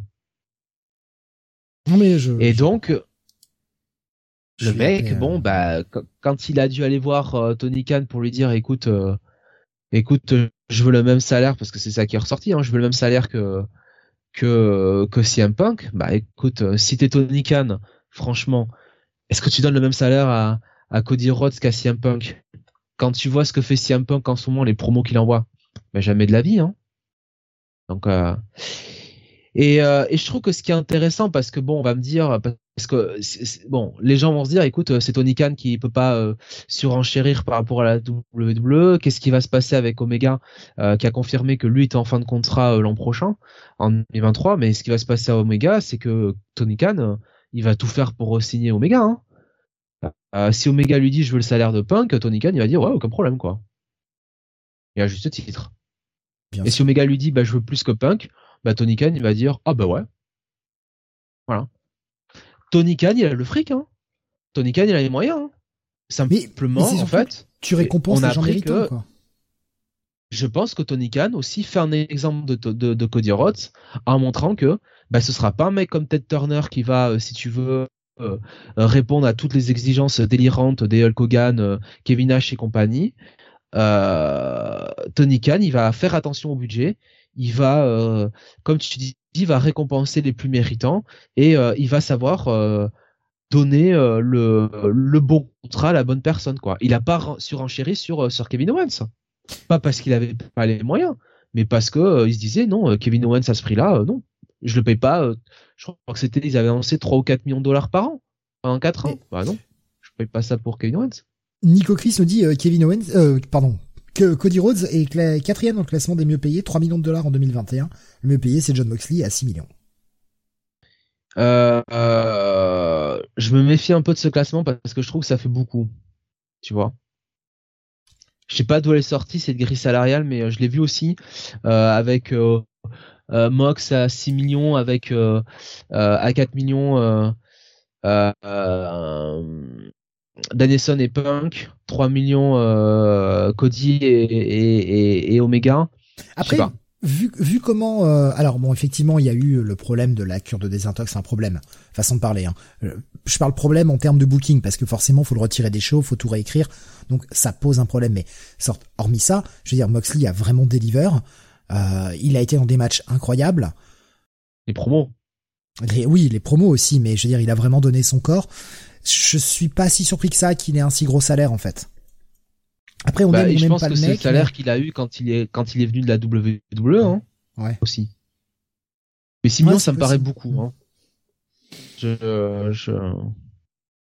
sais pas. Après Moxley, il y a aussi le contrat avec la, New Japan, donc euh, bon, est-ce que ça aussi, ça rentre pas en ligne de compte Ouais, plus euh, plus les piges qu'il fait à côté, quoi. Hein, la GCW notamment, ce genre de truc là, quoi toujours voilà euh, il y a euh, y a ce problème là il y a euh, bon finalement les wrestling qui bon bah, visiblement parce que bon Tony Khan bon il a pas il a même pas jugé bon de prolonger de prolonger Cody enfin il serait resté à son même salaire finalement c'était très facile pour pour Tony Khan donc voilà Cody s'en va et Cody va aller probablement bah, à la WWE ouais et, évidemment bah c'est là, en fait, c'est là que euh, Vince a un atout à jouer. Pas si on peut appeler ça un atout, mais faut qu'il le traite bien. Parce que là, Cody, c'est le premier à faire le voyage dans ce sens-là. D'habitude, c'est euh, WWE vers AEW, pas l'inverse. Là, c'est le premier de l'AEW à aller euh, du côté de la WWE. Si Vince le négocie pas trop mal, c'est aussi un moyen de faire un peu d'appel à certains à la EW qui bah, voudront peut-être partir, être payés un peu mieux ou être un peu plus mis en avant. On pense à des à des gros big guys genre Wardlow, pourquoi pas, qui auraient le physique de WWE, MJF, on le sait très bien, euh, qui euh, alors est-ce que c'est du troll ou pas, mais qui pourrait très bien aller signer là-bas. Euh, Baker, Jet Cargill. Britt, je la vois pas partir là-bas. Pas maintenant qu'Adam Cole est arrivé à la EW. Mais je pense pas non plus. Hein. Elle est très contente où elle est. Hein. Jet Cargill, par exemple. Mais euh, Jet Cargill, si tu veux, euh, avait déjà été, euh, avait déjà eu des propositions de contrat hein, de la WWE avant, euh, avant Late Pressing, en réalité. Et en fait, il lui disait, bon, grosso modo, bah, de tout abandonner. Et quand je dis tout abandonner, c'est notamment ses, ses contrats publicitaires, ses contrats de mannequinat. Euh, euh, qu'elle a toujours, hein, évidemment avec All Wrestling, mais la WWE euh, c'était hors de question. Et Jet Cargill, faut savoir que en fait, bah c'est pas une fille qui a besoin euh, de catcher en réalité. Elle fait ça pour sa passion, parce que Jet Cargill est mariée avec un, un grand baseballeur, un grand ex joueur de baseball. Enfin qui a gagné plus de 200 millions de dollars ou je ne sais quoi. Donc elle, elle est, enfin, et plus elle est à l'abri du besoin. Ses activités en, en tant que mannequin et et enfin voilà contrat publicitaire tout ça. Enfin, Jet Cargill, elle a pas besoin de ça pour vivre quoi. Donc elle fait vraiment ça pour sa passion. Et clairement, j'ai eu l'impression que la manière, si tu veux, dont ils ont présenté leur promotion à une fille qui a pas qui pas dans le besoin et qui en plus était jeune maman, euh, autant te dire que ça l'a un peu dégoûté et qu'elle se sent très bien en weight wrestling. Elle a pas du tout le discours de quelqu'un qui veut partir. Hein. Non, mais il y aura des fins de euh, contrat à un moment ou à un autre, des gens qui ne seront peut-être pas re-signés à la EW parce que leur roster, on le dit euh, très souvent, est peut-être un peu trop gros. Euh, même s'ils ont quand même quatre émissions à remplir, faut pas oublier, parce qu'il y a quatre émissions. Euh, mais d'ailleurs, j'ai oublié. Mais peut-être que la grosse annonce, c'est que Rampage va changer de case horaire et va passer sur deux heures aussi. Ça peut être ça, ouais. Bah, c'était très mystérieux. Il y avait vraiment assez peu d'indices hein, de données sur euh, sur cette grosse. Pour moi, c'est pas c'est pas un catcheur qui arrive. Hein. vu la façon dont c'est fait, ça a l'air d'être un genre gros truc, un peu game changer, machin. Euh, même la fameuse arrivée de Buddy Matthews, non. Enfin, anciennement Buddy Murphy, euh, non, non. Euh, si le mec, si le mec commence à nous faire des annonces comme ça, Buddy Murphy est très bon, hein, mais voilà, hein, faut peut-être pas exagérer. Parce que là, on a l'impression qu'il nous annonce un truc encore plus gros que l'arrivée de Danielson et CM Punk, quoi. C'est un peu. Il n'a pas annoncé. Donc oui, voilà, c'est un peu, c'est un peu bizarre, quoi. Mais euh, effectivement, là, il faut, enfin, faut voir. Après, Cody, euh, qu'est-ce que Cody va foutre à la WWE Voilà. Alors, c'est ça, c'est ça qu'il faut dire, c'est ce versant-là. Euh, déjà, il va avoir un gros contrat. Donc la WWE va quand même être obligée de le pousser un minimum hein, pour le rentabiliser ce contrat, euh, notamment au niveau du merchandising. Tu l'as dit, la WWE a quand même tout intérêt à bien le pousser pour montrer aux mecs de Light Wrestling et euh, vous pouvez venir chez nous. Après, euh, ça change pas la stratégie du truc, hein, parce que euh, à, la WWE, c'est toujours Vince qui book, c'est toujours Vince, enfin c'est toujours les, promos scriptés, euh, les matchs scriptés. T'as pas la liberté que t'as au wrestling. Donc ça, ça faut pas l'oublier. Ça, par exemple, qu'un mec comme Omega, euh, quand il te dit ma vision en tant qu'atcheur, bah c'était peut-être pas celle de Cody Rhodes. Ça veut dire ce que ça veut dire aussi. bon, ils ont besoin de quand même de rentabiliser l'investissement de Cody, donc de bien le pousser. Cody, je pense que dans sa mentalité, avec la manière dont il est parti de la WWE et avec, si tu veux, ce qui s'est passé avec son père à l'époque de Styrots, je pense que Cody veut réussir à la WWE, c'est son objectif, être un main eventer, pourquoi pas main eventer et WrestleMania après? Est-ce que Vince, au bout de trois semaines, un mois, avoir Cody sur son roster, est-ce qu'il va vraiment euh, pas se lasser de Cody? Je rappelle qu'il a quand même eu dix ans, hein, euh, près de dix ans Cody à la WWE, qu'il a jamais vraiment poussé. Euh, que justement, bah, c'est Punk et Danielson hein, qui étaient les stars de la promotion avec euh, John Cena au bout d'un moment, pas, pas Cody Rhodes. Est-ce que là, Vince va changer de fusil d'épaule? Simplement parce que le mec vient dans le wrestling J'ai pas l'impression. Euh, Est-ce qu'il va être au même niveau qu'un Roman Reigns ou qu'un Brock Lesnar ou qu'un Seth Rollins? Mais il a pas le talent non plus, il faut pas déconner quoi. Il y a ça aussi, c'est le problème. Donc Cody, j'ai bien peur que qu'on l'appelle Monsieur 3 étoiles. Hein. Bien que il a quand même eu, faut lui rendre dans le wrestling son meilleur run dans, dans, le ring. Hein. Franchement. Ah oui, euh, il a fait des très bons matchs, mais je veux dire, euh, à chaque fois, c'était Monsieur 3 étoiles avant. Mais voilà. Et à la WWE, il ne pourra jamais catcher comme il a catché à la WWE. Ça, c'est sûr qu'il n'y aura pas euh, un match comme il a fait contre Andrade avec une table en flamme. Hein. Ça... Oui, ni même ni même le match d'échelle qu'il a pu faire avec avec Samy ou euh, ou le match qu'il a fait contre son frère au tout départ où ça pissait le sang dans tous les sens, jamais il a 25 minutes comme ça dans un ring. Hein. Ah non, non, non. Déjà que les Elimination Chamber ne font plus que 15 minutes, faut pas rêver qu'on va laisser euh, plus de 10 minutes à, à Cody Rhodes. C'est-à-dire que là, il va passer, si tu veux, euh, d'une promotion qui, quand elle fait un pay-per-view, a pratiquement 70% de son show qui est du catch de l'action in-ring. À 70% euh, de, promo. Et de, promo package. Bah, à, l'inverse. Et euh, quand t'as un rampage, si tu veux, comme celui de vendredi dernier, où t'as pratiquement... Euh, quoi sur allez 45 minutes de show une heure de show t'as pratiquement les trois quarts enfin c'est pas 80 100% qui est du in-ring, ouais, c'est pas ça, quoi, si tu veux. Donc, ouais, non, il aura moins l'occasion d'être dans le ring. Et les promos, c'est toujours pareil. Cody, tu es super fort en promo. Enfin, super fort, attention. Euh, quand on le laisse pas aller euh, sur des promos comme euh, la promo où il a arrêté le racisme, ou on fait États-Unis contre Royaume-Uni contre Antonio Gogo, des délires comme ça là. la dernière workshoot promo qu'il a fait à Dynamite, enfin bon, mais c'est quand même une très bonne promo, mais sauf qu'à la WWE c'est scripté quoi. Mmh. c'est clair. Donc moi j'ai l'impression, si tu veux, que Cody il a un peu bluffé il a tenté un, un putsch avec euh, avec Tony Khan. Il a cru qu'il s'était qu'il était, enfin, il s'est cru plus indispensable qu'il ne l'était aux yeux de Tony Khan. Il a tenté un putsch et Tony Khan, si tu veux, il a il a call de bluff, hein, comme on dit en anglais. Et il a dit bah écoute euh, non en fait. Et, et, et, Cody qui devait déjà avoir, si tu veux, la proposition de la WWE sur la table, qui a dû en parler à Tony Khan, bah, Cody s'est retrouvé un peu euh, bec dans l'eau. Bon, bah, qu'est-ce que je fais? Bah, voilà. Ouais, on, va voir hein, quand est-ce qu'il va débuter déjà. Moi, je, bah, je pense qu'il sera quand même dans la road to WrestleMania. Je pense qu'il aura un match à WrestleMania. Euh, moi, je lui souhaite de réussir. oui, bah, et euh, si c'est euh.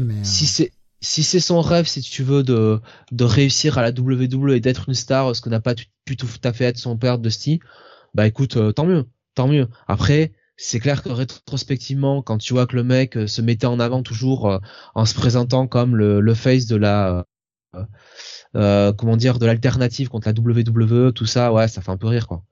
Ça fait d'autant plus rire quand tu lis le bouquin des Bucks et que les Bucks t'expliquent un peu comment a été créé euh, All quoi, et que tu te rends compte qu'en fait, bon, Cody, c'est celui qui voulait retourner à la WWE et qui est arrivé le dernier dans le bandwagon, hein, comme on dit, hein, pour All. Hein après les Bucks, euh, Emma Jackson qui était le premier d'ailleurs à croire au projet Tony Khan, euh, après Chris Jericho et après euh, Kenny Omega quoi. Ça a fait un peu euh, et même après Hangman Page qui avait décidé de toute façon qu'il suivrait les Bucks quoi quel que soit ce qu'il faisait. C'est vrai que ça fait ça fait un peu sourire quoi. Bon. Benny nous disait Lashley versus Brock versus Cody versus Reigns contre pour la nuit 1 de WrestleMania. Enfin, sauf si Lashley est vraiment blessé, comme j'ai entendu. Oui, non, il est vraiment blessé, Lashley pas de WrestleMania pour lui. Euh, mais après, on, peut euh, s'interroger sur la promo du Miz durant euh, durant Elimination Chamber. C'est Logan Paul. Bah, ça risque, c'est de forte chance que ce soit Logan Paul, mais voilà, il, il, dit oh là là, quelqu'un au-delà du monde du catch, je sais pas quoi là, de au-delà de la WWE. Bon, après Miz et Cody ensemble. Wow. Est-ce qu'on a envie de voir ça? Non, mais c'est Logan Paul. Hein. c'est vrai qu'il mérite lui aussi. Putain. Euh, mais voilà pour euh, l'affaire Cody Rhodes, grosso modo. On va faire un petit point euh, sur les derniers EW. On a eu bah, le très bon match, puisque c'était ce qui devait arriver la semaine où on avait fait le dernier podcast, le match MJF contre CM Punk, qui était très bien qui était très très bien. Qui était, qui était très bon, qui a surtout vu la victoire de MJF, c'était important, à Chicago, deux dans l'an de CM Punk, donc euh, deux fois. Bravo, euh, bravo à Light Wrestling euh, d'avoir fait ça, euh, c'est super. CM Punk, il avait pas besoin de la victoire. MJF, il en avait vraiment besoin. Ils ont laissé du temps, hein, ils ont laissé quasiment 45 minutes pour tout ça. Hein. Entre les entrées, le moment du match, le moment où ça redémarre et tout, il y a eu quasiment 45 minutes du show qui étaient dédiées à ça ils savent laisser du temps euh, aux très grosses affiches, même quand c'est un show télé. Ouais. Et puis les promos qui s'en sont suivis. Et oui, et notamment la promo du dernier Dynamite où là, oui. Punk nous a quand même fait une masterclass. Hein. C'est une promo exceptionnelle où, euh, bah voilà, hein, il nous annonce que, euh, ben, à Révolution, ça va être un dog collar match. Et en gros, ben, on va faire un remake de euh, Roddy Piper contre euh, Greg Valentine en 1983 euh, du côté de, Portland. Euh, je me demande si pas sur un Starcade, je sais plus exactement. Mais ce qui est génial, c'est que c'est qu'en fait, quand tu regardes, quand tu réécoutes donc rétrospectivement les premières promos de de CM Punk et d'MGF dans leur feud, donc autour du mois de novembre, euh, CM Punk parle déjà de Roddy Piper et, et de Portland et tout ça. Ou je crois que c'est euh, c'est euh, c'est je sais plus. Mais enfin, déjà inutilisé le truc quoi. Donc euh... ouais, c'est puis bon, CM Punk en a déjà fait hein, des collar match. Ben voilà, notamment bah surtout à la ROH contre Raven qui justement c'était Raven qui, qui avait fait ça pour mettre over CM Punk. Donc euh, moi je reste sur mon pronostic euh, MJF bat CM Punk dans le dog collar match. MJF gagne le titre All Elite Wrestling à Double or Nothing et CM Punk bat MJF à, All Out euh, à Chicago euh, pour le titre. La revanche. La revanche de la revanche. Mais ouais, enfin c'est euh, non, non c'est super intéressant. Puis quel promo quoi. Le segment de promo est excellent. Il doit durer bien pas loin de 12 minutes, je dirais. Mais putain, on s'emmerde pas quoi. On ne s'emmerde pas. On a le, la très bonne storyline actuelle entre euh, ah oui. pas MJF pardon euh, John Moxley et euh, Brian Danielson. Ouais. Et Brian Danielson, eh, autant le dire tout de suite, hein, et ça a été un petit peu confirmé vu qu'on a quand même eu l'apparition de Martin Cove, donc John Kreese dans Karate Kid et Cobra Kai, du côté de All Wrestling la semaine dernière. Clairement, je trouve que du côté de Brian Danielson et John Moxley, on s'en va quand même méchamment vers une storyline à la Cobra Kai avec John Moxley dans le rôle de John Lawrence, de Johnny Lawrence, pardon, et Brian Danielson dans le rôle de la tête à claque euh, euh Daniel Larousseau, euh, puisque Daniel, puisque j'allais dire Daniel Larousseau, Brian Danielson a fait cette proposition à John Moxley, on pensait tous que il voulait l'affronter pour Révolution, ben non, il lui a dit, écoute, non, il faut qu'on s'associe il faut qu'on fasse un clan tous les deux et qu'on mette, si tu veux, à feu et à sang White Wrestling et qu'on prenne sous notre main, sous notre aile des jeunes talents. Et là, il cite Lee Moriarty, Daniel Garcia, Wheeler Utah. Donc les trois euh, très très forts talents qui ont signé en 2021 donc de la scène indé et qui sont un peu les successeurs des Four Pillars. Et là, t'as envie de voir ça, quoi. T'as vraiment envie de voir ça. Et Moxley a fait une promo exceptionnelle donc euh, la, semaine dernière. mercredi là, elle était géniale. Ouais. ouais où il te parle du passé qu'il a eu avec Danielson, tout ça, et où il te dit que, euh, écoute, euh, je peux, je dis pas non, je dis pas oui, mais je dis pas non. Mais d'abord, il va falloir quand même que tu pisses le sang, quoi. Donc non je seulement ne m'associe pas avec des gens avec qui je n'ai pas saigné. Voilà. Ah, Donc non seulement on va avoir le match à Révolution, mais je pense qu'on va avoir euh, l'association derrière parce que clairement, je pense que Tony Khan est quelqu'un qui écoute son public. Tu sens que c'est Danielson qui avait fait ça, qui avait lancé le truc à Chicago, sur le Dynamite de Chicago, et la foule était à Burn. Et là, pareil, la foule de Nashville euh, la semaine dernière voulait voir ça. Donc je pense que Tony Khan, il est malin, euh, il va le faire. Et t'as un an de storyline quoi avec ça. Et franchement, euh, et, d'ailleurs au passage, on a eu un Danielson contre Lee Moriarty qui était excellent. Danielson a dit je vais lui apprendre la violence. Franchement, le, le, match était, était loin. Ouais, Moriarty. Lee Moriarty, je le dis souvent, euh, pour moi, c'est un futur très grand. Euh, le, match donc, bah, deux semaines deux semaines auparavant, enfin le, le bah, non trois semaines du coup, c'est ce qui ouvrait le show là aussi. Wheeler Utah. ouais, contre Wheeler Utah pour le show qui, enfin ce qui ouvrait le show, il y a eu le MJF CM Punk. Et ils font graviter, hein, tout doucement autour les, les uns autour des autres, tout ça. Ouais. C'est pas c'est pas anodin et Danielson qui sort ces trois noms là c'est pas anodin non plus. Euh, euh, franchement, franchement, ils, enfin, euh, ils peuvent pas ne pas faire le l'angle quoi. Enfin, faire là, ce serait vraiment du rogashi quoi. On a eu l'arrivée de Kisly récemment, Kisly qui est déjà annoncé dans un Face of the Revolution ladder match pour un, un, en fait un number one contender pour le titre AEW. Euh, non, TNT. Ah oui, le titre TNT, merde, oui, pardon, c'est moi, c'est moi qui dis mal. Euh, le titre TNT, euh, dans lequel il affrontera Wardlow et Powerhouse Hobbs. Pour le moment, les trois autres sont encore à annoncer. Ouais. Mais disons que pour un match de l'échelle, on a mis que des gros tas. c'est quand même pas banal. Euh, ça sent, Wardlow, Powerhouse. Ça sent, ça sent Sean Strickland en, euh, en Joker. Hein. Pourquoi pas? Pourquoi pas hein, il, est, il est dispo, il a commencé à Strong. Hein. Euh, Qu'est-ce qu'on a également de prévu pour le moment? Bah, on a le, le fameux match qu'on attend, euh, Brit contre Thunder Rosa, Ouais. hein, évidemment, ça on l'attend. Ouais, ouais, ouais, ouais, ouais. On va la voir. Euh, on a quand même toujours derrière en fond ce, ce turn qui se prépare de Jamie Hitter sur sur Britt Baker. Donc Et Ouais, là, voilà. il faut, il faut que le titre change. Il faut que Thunder le prenne. franchement, je, je je crois pas. Enfin, je peux pas croire que il fasse le match maintenant et que Thunder Rosa perde. Ça me paraît euh, non, non, non. Ah, elle a trop attendu, ça fait trop longtemps. Il y a, il y a cet excellent match euh, dark euh, qu'ils ont fait, euh, enfin ce dark match plutôt. Si on va croire que c'est un match qui a été fait à AEW Dark.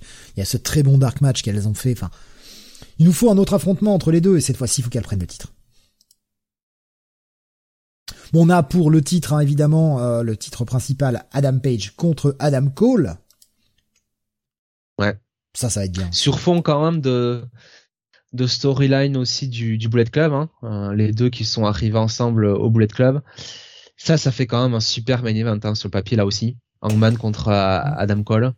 Attention, hein. Et avec attention quand- le, avec le Bullet Club parce que euh, pour ceux qui n'ont pas Voilà. vu, on a- n'a pas débriefé, mais euh, samedi il y a eu un pay-per-view euh, Impact et euh, Jay White était là et euh, voilà, hein, il y a eu Il a le ce petit, il y a eu il y a eu le Too Sweet, hein. il y a eu le Too Sweet qui était là avec les hum, euh, merde comment il s'appelle? Les Good Brothers. les Good Brothers, voilà, je, je cherchais le nom, j'arrivais pas à le retrouver. Les Good Brothers et euh, un troisième, je sais plus qui, plus euh, Jay White. Euh, qui- Chris Bay. Chris Bay, voilà, c'est ça, qu'on fait le tout suite. Hmm, On n'est pas à l'abri d'un petit running de Jay White là euh, pendant Révolution. De toute façon, euh, il y a clairement la storyline qui s'est lancée entre Adam Cole au milieu de euh, des Young Bucks et euh, de de Red Dragon. Dans les storylines, c'est Adam Cole qui a amené Jay White à Elite Wrestling. Jay White qui a eu un super match hein, en Rampage contre Trent. Euh, Trent Barretta. Mm. Euh, dans l'interview de, de, de avec Kenny Omega, euh, quand ils ont demandé à Kenny, bon, euh, il a eu ses super matchs contre Danielson, contre Hangman Page, tout ça, mais quand il reviendrait, euh, quand il reviendra, quel est le les matchs qu'il a, quels les adversaires qu'il a affrontés ou qu'il n'a peut-être pas affronté, qu'il avait envie de contre qui il avait envie de faire un match, et spontanément Kenny Omega, sans trop réfléchir, tout de suite, il te dit, bah évidemment, je pense que tout le monde attend euh, que quelque chose se passe avec Adam Cole. Et puis là, une fois qu'il a dit ça, il te fait tout un tunnel, une espèce de tirade sur Jay White, euh, en te disant euh, toute l'admiration qu'il a pour lui, euh, que c'est un catcheur incroyable, euh, qu'il a une performance exceptionnelle contre euh, Kota Ibushi à, à Wrestle Kingdom 15 et euh, bon, je sais pas, c'est quand même étonnant quoi, que te sorte comme ça euh, Cole et euh, et surtout Jay White spontanément, il aurait pu dire bah je vais faire un match revanche contre Danielson par exemple, tu vois, ou euh, ou un match tout simplement contre CM Punk, c'est quand même la Dream Feud quoi, tu vois, Omega contre CM Punk, ou l'un vraiment des, Dream matchs qui restent. Et non, euh, lui c'est euh, donc Adam Cole dont on s'attendait et surtout Jay White. Donc ça me fait dire que Jay White il peut avoir un rôle à jouer euh, dans les semaines et les mois qui viennent. Très franchement, ça c'est pas une théorie que j'ai, c'est un espèce de vieux vieux pieux. Si j'étais Tony Khan, en fait le mec qui bat Hangman à Double or Nothing, c'est pas MJF, c'est Jay White. Parce Ce que serait osé. tu tu tu en fait tu fais tu fais des euros tu fais des euros partout c'est à dire que bon tu tu rends heureux Jay White donc tu le rends très content tu le montres que bon euh, All Elite Wrestling euh, euh, bah ça peut être le futur pour lui parce que je pense que Jay White ce sera euh, l'un des gros dominos qui vont tomber euh, du côté du catch nord-américain une fois que son contrat avec New Japan Pro Wrestling va va finir la New Japan Pro Wrestling est contente parce que finalement, bah, le top guy de, de Wrestling, c'est un gars de chez eux et qui est même pas le champion. Donc tu, tu fortifies le, le partenariat avec la New Japan Pro Wrestling. Et puis quand même, pour les fans de Elite Wrestling, c'est Jay White quoi. Et merde, Jay White en promo, t'as envie de voir ça dans une shoot par exemple contre CM Punk quoi. Ah bah c'est clair. Tu vois? Des promos contre Jay White. Euh, évidemment, il y a un programme qui s'écrirait avec Kenny Omega sur forme de trahison euh, du Bullet Club de l'élite. Et si finalement c'est pas Jay White qui tirait les marrons des feux de tout ça et qui se récupérait euh, l'élite pour lui, il y a plein de trucs à faire quoi. Alors je ne pense pas qu'ils vont le faire, Mais franchement, Jay White en champion de Light Wrestling, moi quand je le vois euh, troller euh, le public à Rampage en faisant euh, la Dragon Screw de Tanashi et après le air guitar de Tanashi, parce qu'il sait qu'il est devant un public qu'il connaît, de connaisseurs. Je sais ah, pas. Benny nous dit ce serait con pour un mec buildé par la EW, ce serait un peu un aveu d'échec. Je sais pas, de toute façon, faut que le titre tourne, quoi. Si tu veux, là, enfin, déjà, Hangman, il aurait quand même un run, euh, enfin, je sais pas, quoi. Il a été champion euh, mi-novembre. Il perd le titre fin mai. Bon, ça fait quand même un run de euh, 7 mois et demi, quoi. Ouais, 6 mois et demi, pratiquement 7 mois. Ça va, quoi. Et où il aurait quand même battu Omega euh, Danielson, quoi. Et Adam Cole, quoi. Bon. Tu vois, quoi. C'est pas les pires. Hein, Puis, entre Jay White et Hangman Page, il y, a déjà une histoire hein, entre les deux, hein, du côté de Japan Pro Wrestling. Ah, il parlait, non, il parlait de MJF. Si c'était MJF qui battait. Euh... Euh, Jay White. Oui, si en gros Jay White prenait le, battait, ouais, le titre, il prenait le spot de MJF, quoi. Mm. Ben, c'est un risque que tu prends. C'est un risque que tu prends, mais tu peux changer si tu veux la, la timeline du titre. Tu peux avoir Jay White qui gagne le titre à Double Nothing, CM Punk qui le prend en All Out. Donc ça te fait quand même euh, euh, une méga feud et euh, des méga promos entre les deux. Et puis t'attends peut-être à Révolution 2023 pour avoir MJF qui bat encore CM Punk, quoi. Pour le titre. Ça serait peut-être encore mieux comme ça. En, tout cas, je pense que Jay White, voilà, le fait qu'il soit pas non plus annoncé pour la pour la New Japan Cup, c'est ça veut euh, ça veut tout dire. Hein. Il va rester un petit moment du côté des États-Unis. Il y a de quoi s'amuser avec lui, quoi. Euh, continuons sur. D'ailleurs, à, à, à, Rampage, juste pour finir sur Jay White, euh, il a largement, enfin, comment dire, il a, il a, ça, ça a quand même bien teasé à la fin du main event, enfin après le match, euh, un match contre Orange Cassidy, hein. Donc. Euh... Mais là, je dis pas non non plus, hein, franchement. Il faut que Jay White gagne, quoi. Oui, bien sûr, bien sûr, mais il y a un potentiel de match sympathique, quoi. bah avec Jay White qui en fait des caisses face à une gimmick pareille, voilà. C'est clair, voilà. Ce, sera sûrement pas un 5 étoiles. Et alors, on n'a pas besoin d'avoir que des 5 étoiles. Mais euh, ça a le potentiel d'être un bon match bien connu. Euh, tu laisses 10-12 minutes, ça suffit. Et voilà. Surtout que Cassidy nous a bien prouvé. Ça peut faire comme le... Ça peut faire Orange Cassidy contre Pac, hein. Hmm. Cassidy nous a bien prouvé ces derniers temps qu'il était loin d'être qu'un catcheur euh, comique, un catcheur, euh, un comédie wrestler. Surtout que là, l'arrivée de Danhausen fait que euh, la gimmick un peu concon, c'est Danhausen qui accompagne fréquemment, qui se la récupère, pendant que Cassidy a toujours ce petit côté un peu nonchalant, mais dans le ring il donne quoi. Ils ont trouvé le, mm. bon, le bon point pour arriver à détacher Cassidy de sa gimmick de feignant qui met ses petits coups de pied à deux balles là. Ouais. Euh, Benny nous dit le message que ça enverrait, c'est vous avez buildé une star W, mais un autre mec qui débarque serait une plus grosse star, donc c'est pour lui un peu une logique WWE ou Impact à certaines époques. Ouais, mais là c'est un investissement à, long terme, quoi. Déjà par rapport à la New Japan Pro Wrestling, et puis euh, et puis par rapport à Jay White, parce que bon, euh, Jay White, euh, la WWE va se mettre à fond sur lui, hein, à un moment donné, hein. Et lui, il va pas rester éternellement non plus à la New Japan Pro Wrestling pour faire le cake à Strong, quoi, tu vois. À un moment donné, il va vouloir faire autre chose, quoi.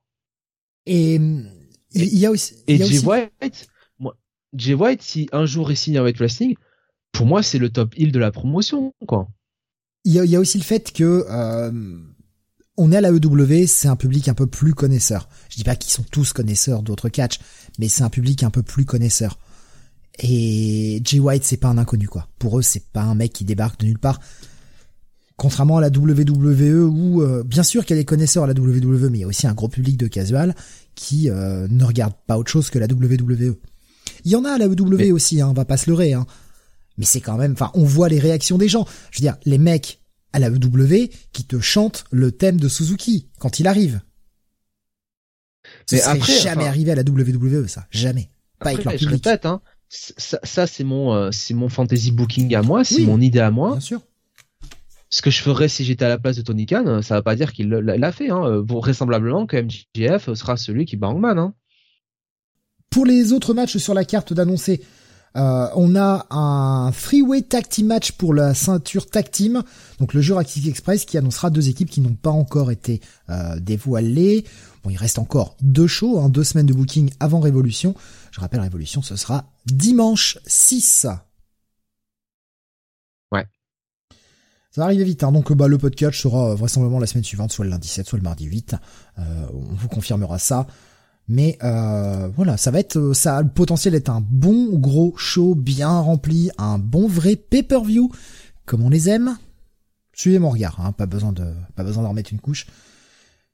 C'est relativement excitant. Euh, franchement, autant euh, pour les pour les autres pay-per-view euh, qu'on a débriefé, notamment les trois premiers de l'année là qu'on a débriefé, la hype elle n'était pas au max, euh, la révolution. Le truc c'est qu'en fait ils nous ont tellement habitués à bien qu'on est qu'on a déjà la moitié de la hype qui est, qui est faite parce que ce qu'ils nous ont proposé avant était cool. Jusqu'à présent, ils nous déçoivent pas, même quand ils ont un pay-per-view qui est un tout petit peu moins bon, c'est pas non plus une grosse déception. Donc ouais, on y va, on y va relativement confiant quand même. Voilà, voilà ce que c'est de récompenser aussi un petit peu euh, bah, tes... Euh, ils savent, euh, ils savent builder leur affiche aussi, ils savent protéger leurs stars, ils savent builder des affiches, voilà, c'est tout. Et puis récompenser ton public. Ce que je te dis. Euh, un, pour finir, un dernier petit point vite fait sur les audiences. Je voulais glisser euh, un petit mot. Ces derniers temps, euh, bah, ces deux dernières semaines, à cause des JO, euh, le Raw et le NXT n'ont pas été diffusés sur USA Network, mais sur Sci-Fi, exceptionnellement. Eh bien, étonnamment, je trouve que pour avoir été diffusés sur Sci-Fi, ils n'ont pas perdu tant d'audience que ça. Il y a une petite perte, évidemment, notamment la première semaine, euh, la semaine du, du 7 février, où Bourreau s'est retrouvé qu'à en moyenne 1 million 3, enfin 1 million 387 pour être précis. Ce qui est certes une perte, hein, ne, serait-ce que comparé à la semaine d'avant où ils étaient 1 million 865 000 sur USA Network, mais on change de network, les gens sont pas forcément habitués, il y a une petite perte, mais la semaine dernière, ils étaient à 1 million 602 000. Bon, après, Sci-Fi, c'est reçu par euh, plus de maisons que USA Network, hein, dans l'absolu. Hein. Ouais, mais ça attire peut-être pas autant de monde, tu vois. Donc, euh, je trouve que pour pour un changement de pour un changement de slot et un changement de chaîne surtout, les résultats sont pas si dégueux que ça.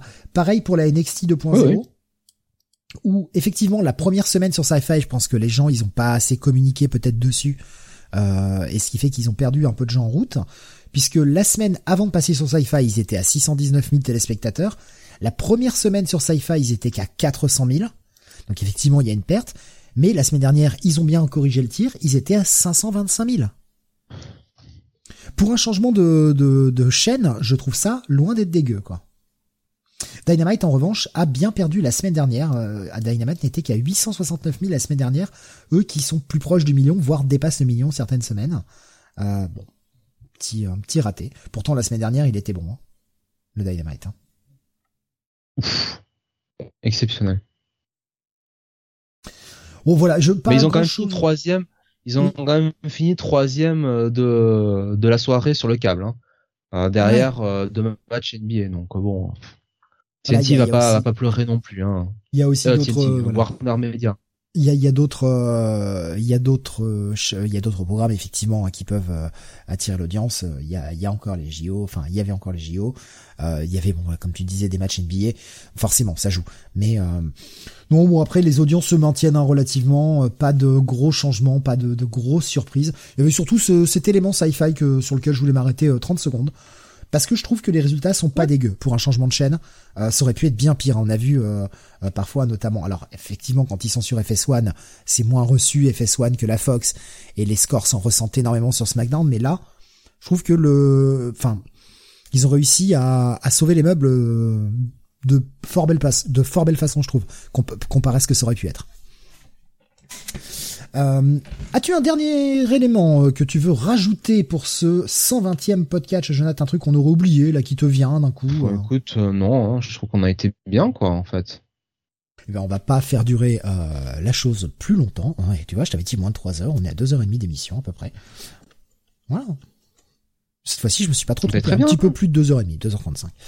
Euh, c'est tout pour notre 120e podcast. Donc forcément, hein, vous l'avez compris, on vous recommande extrêmement fortement cette Elimination Chamber.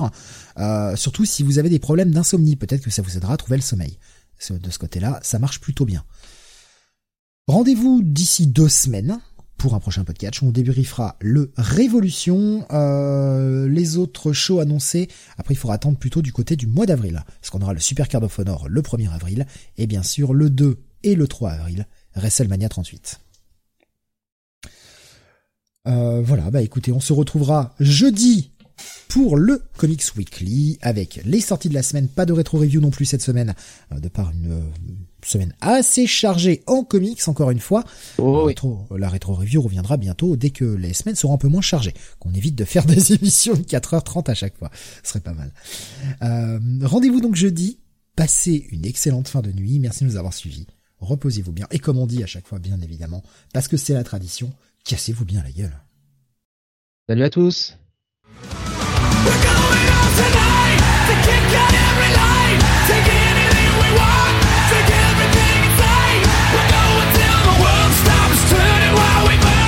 the ground at night.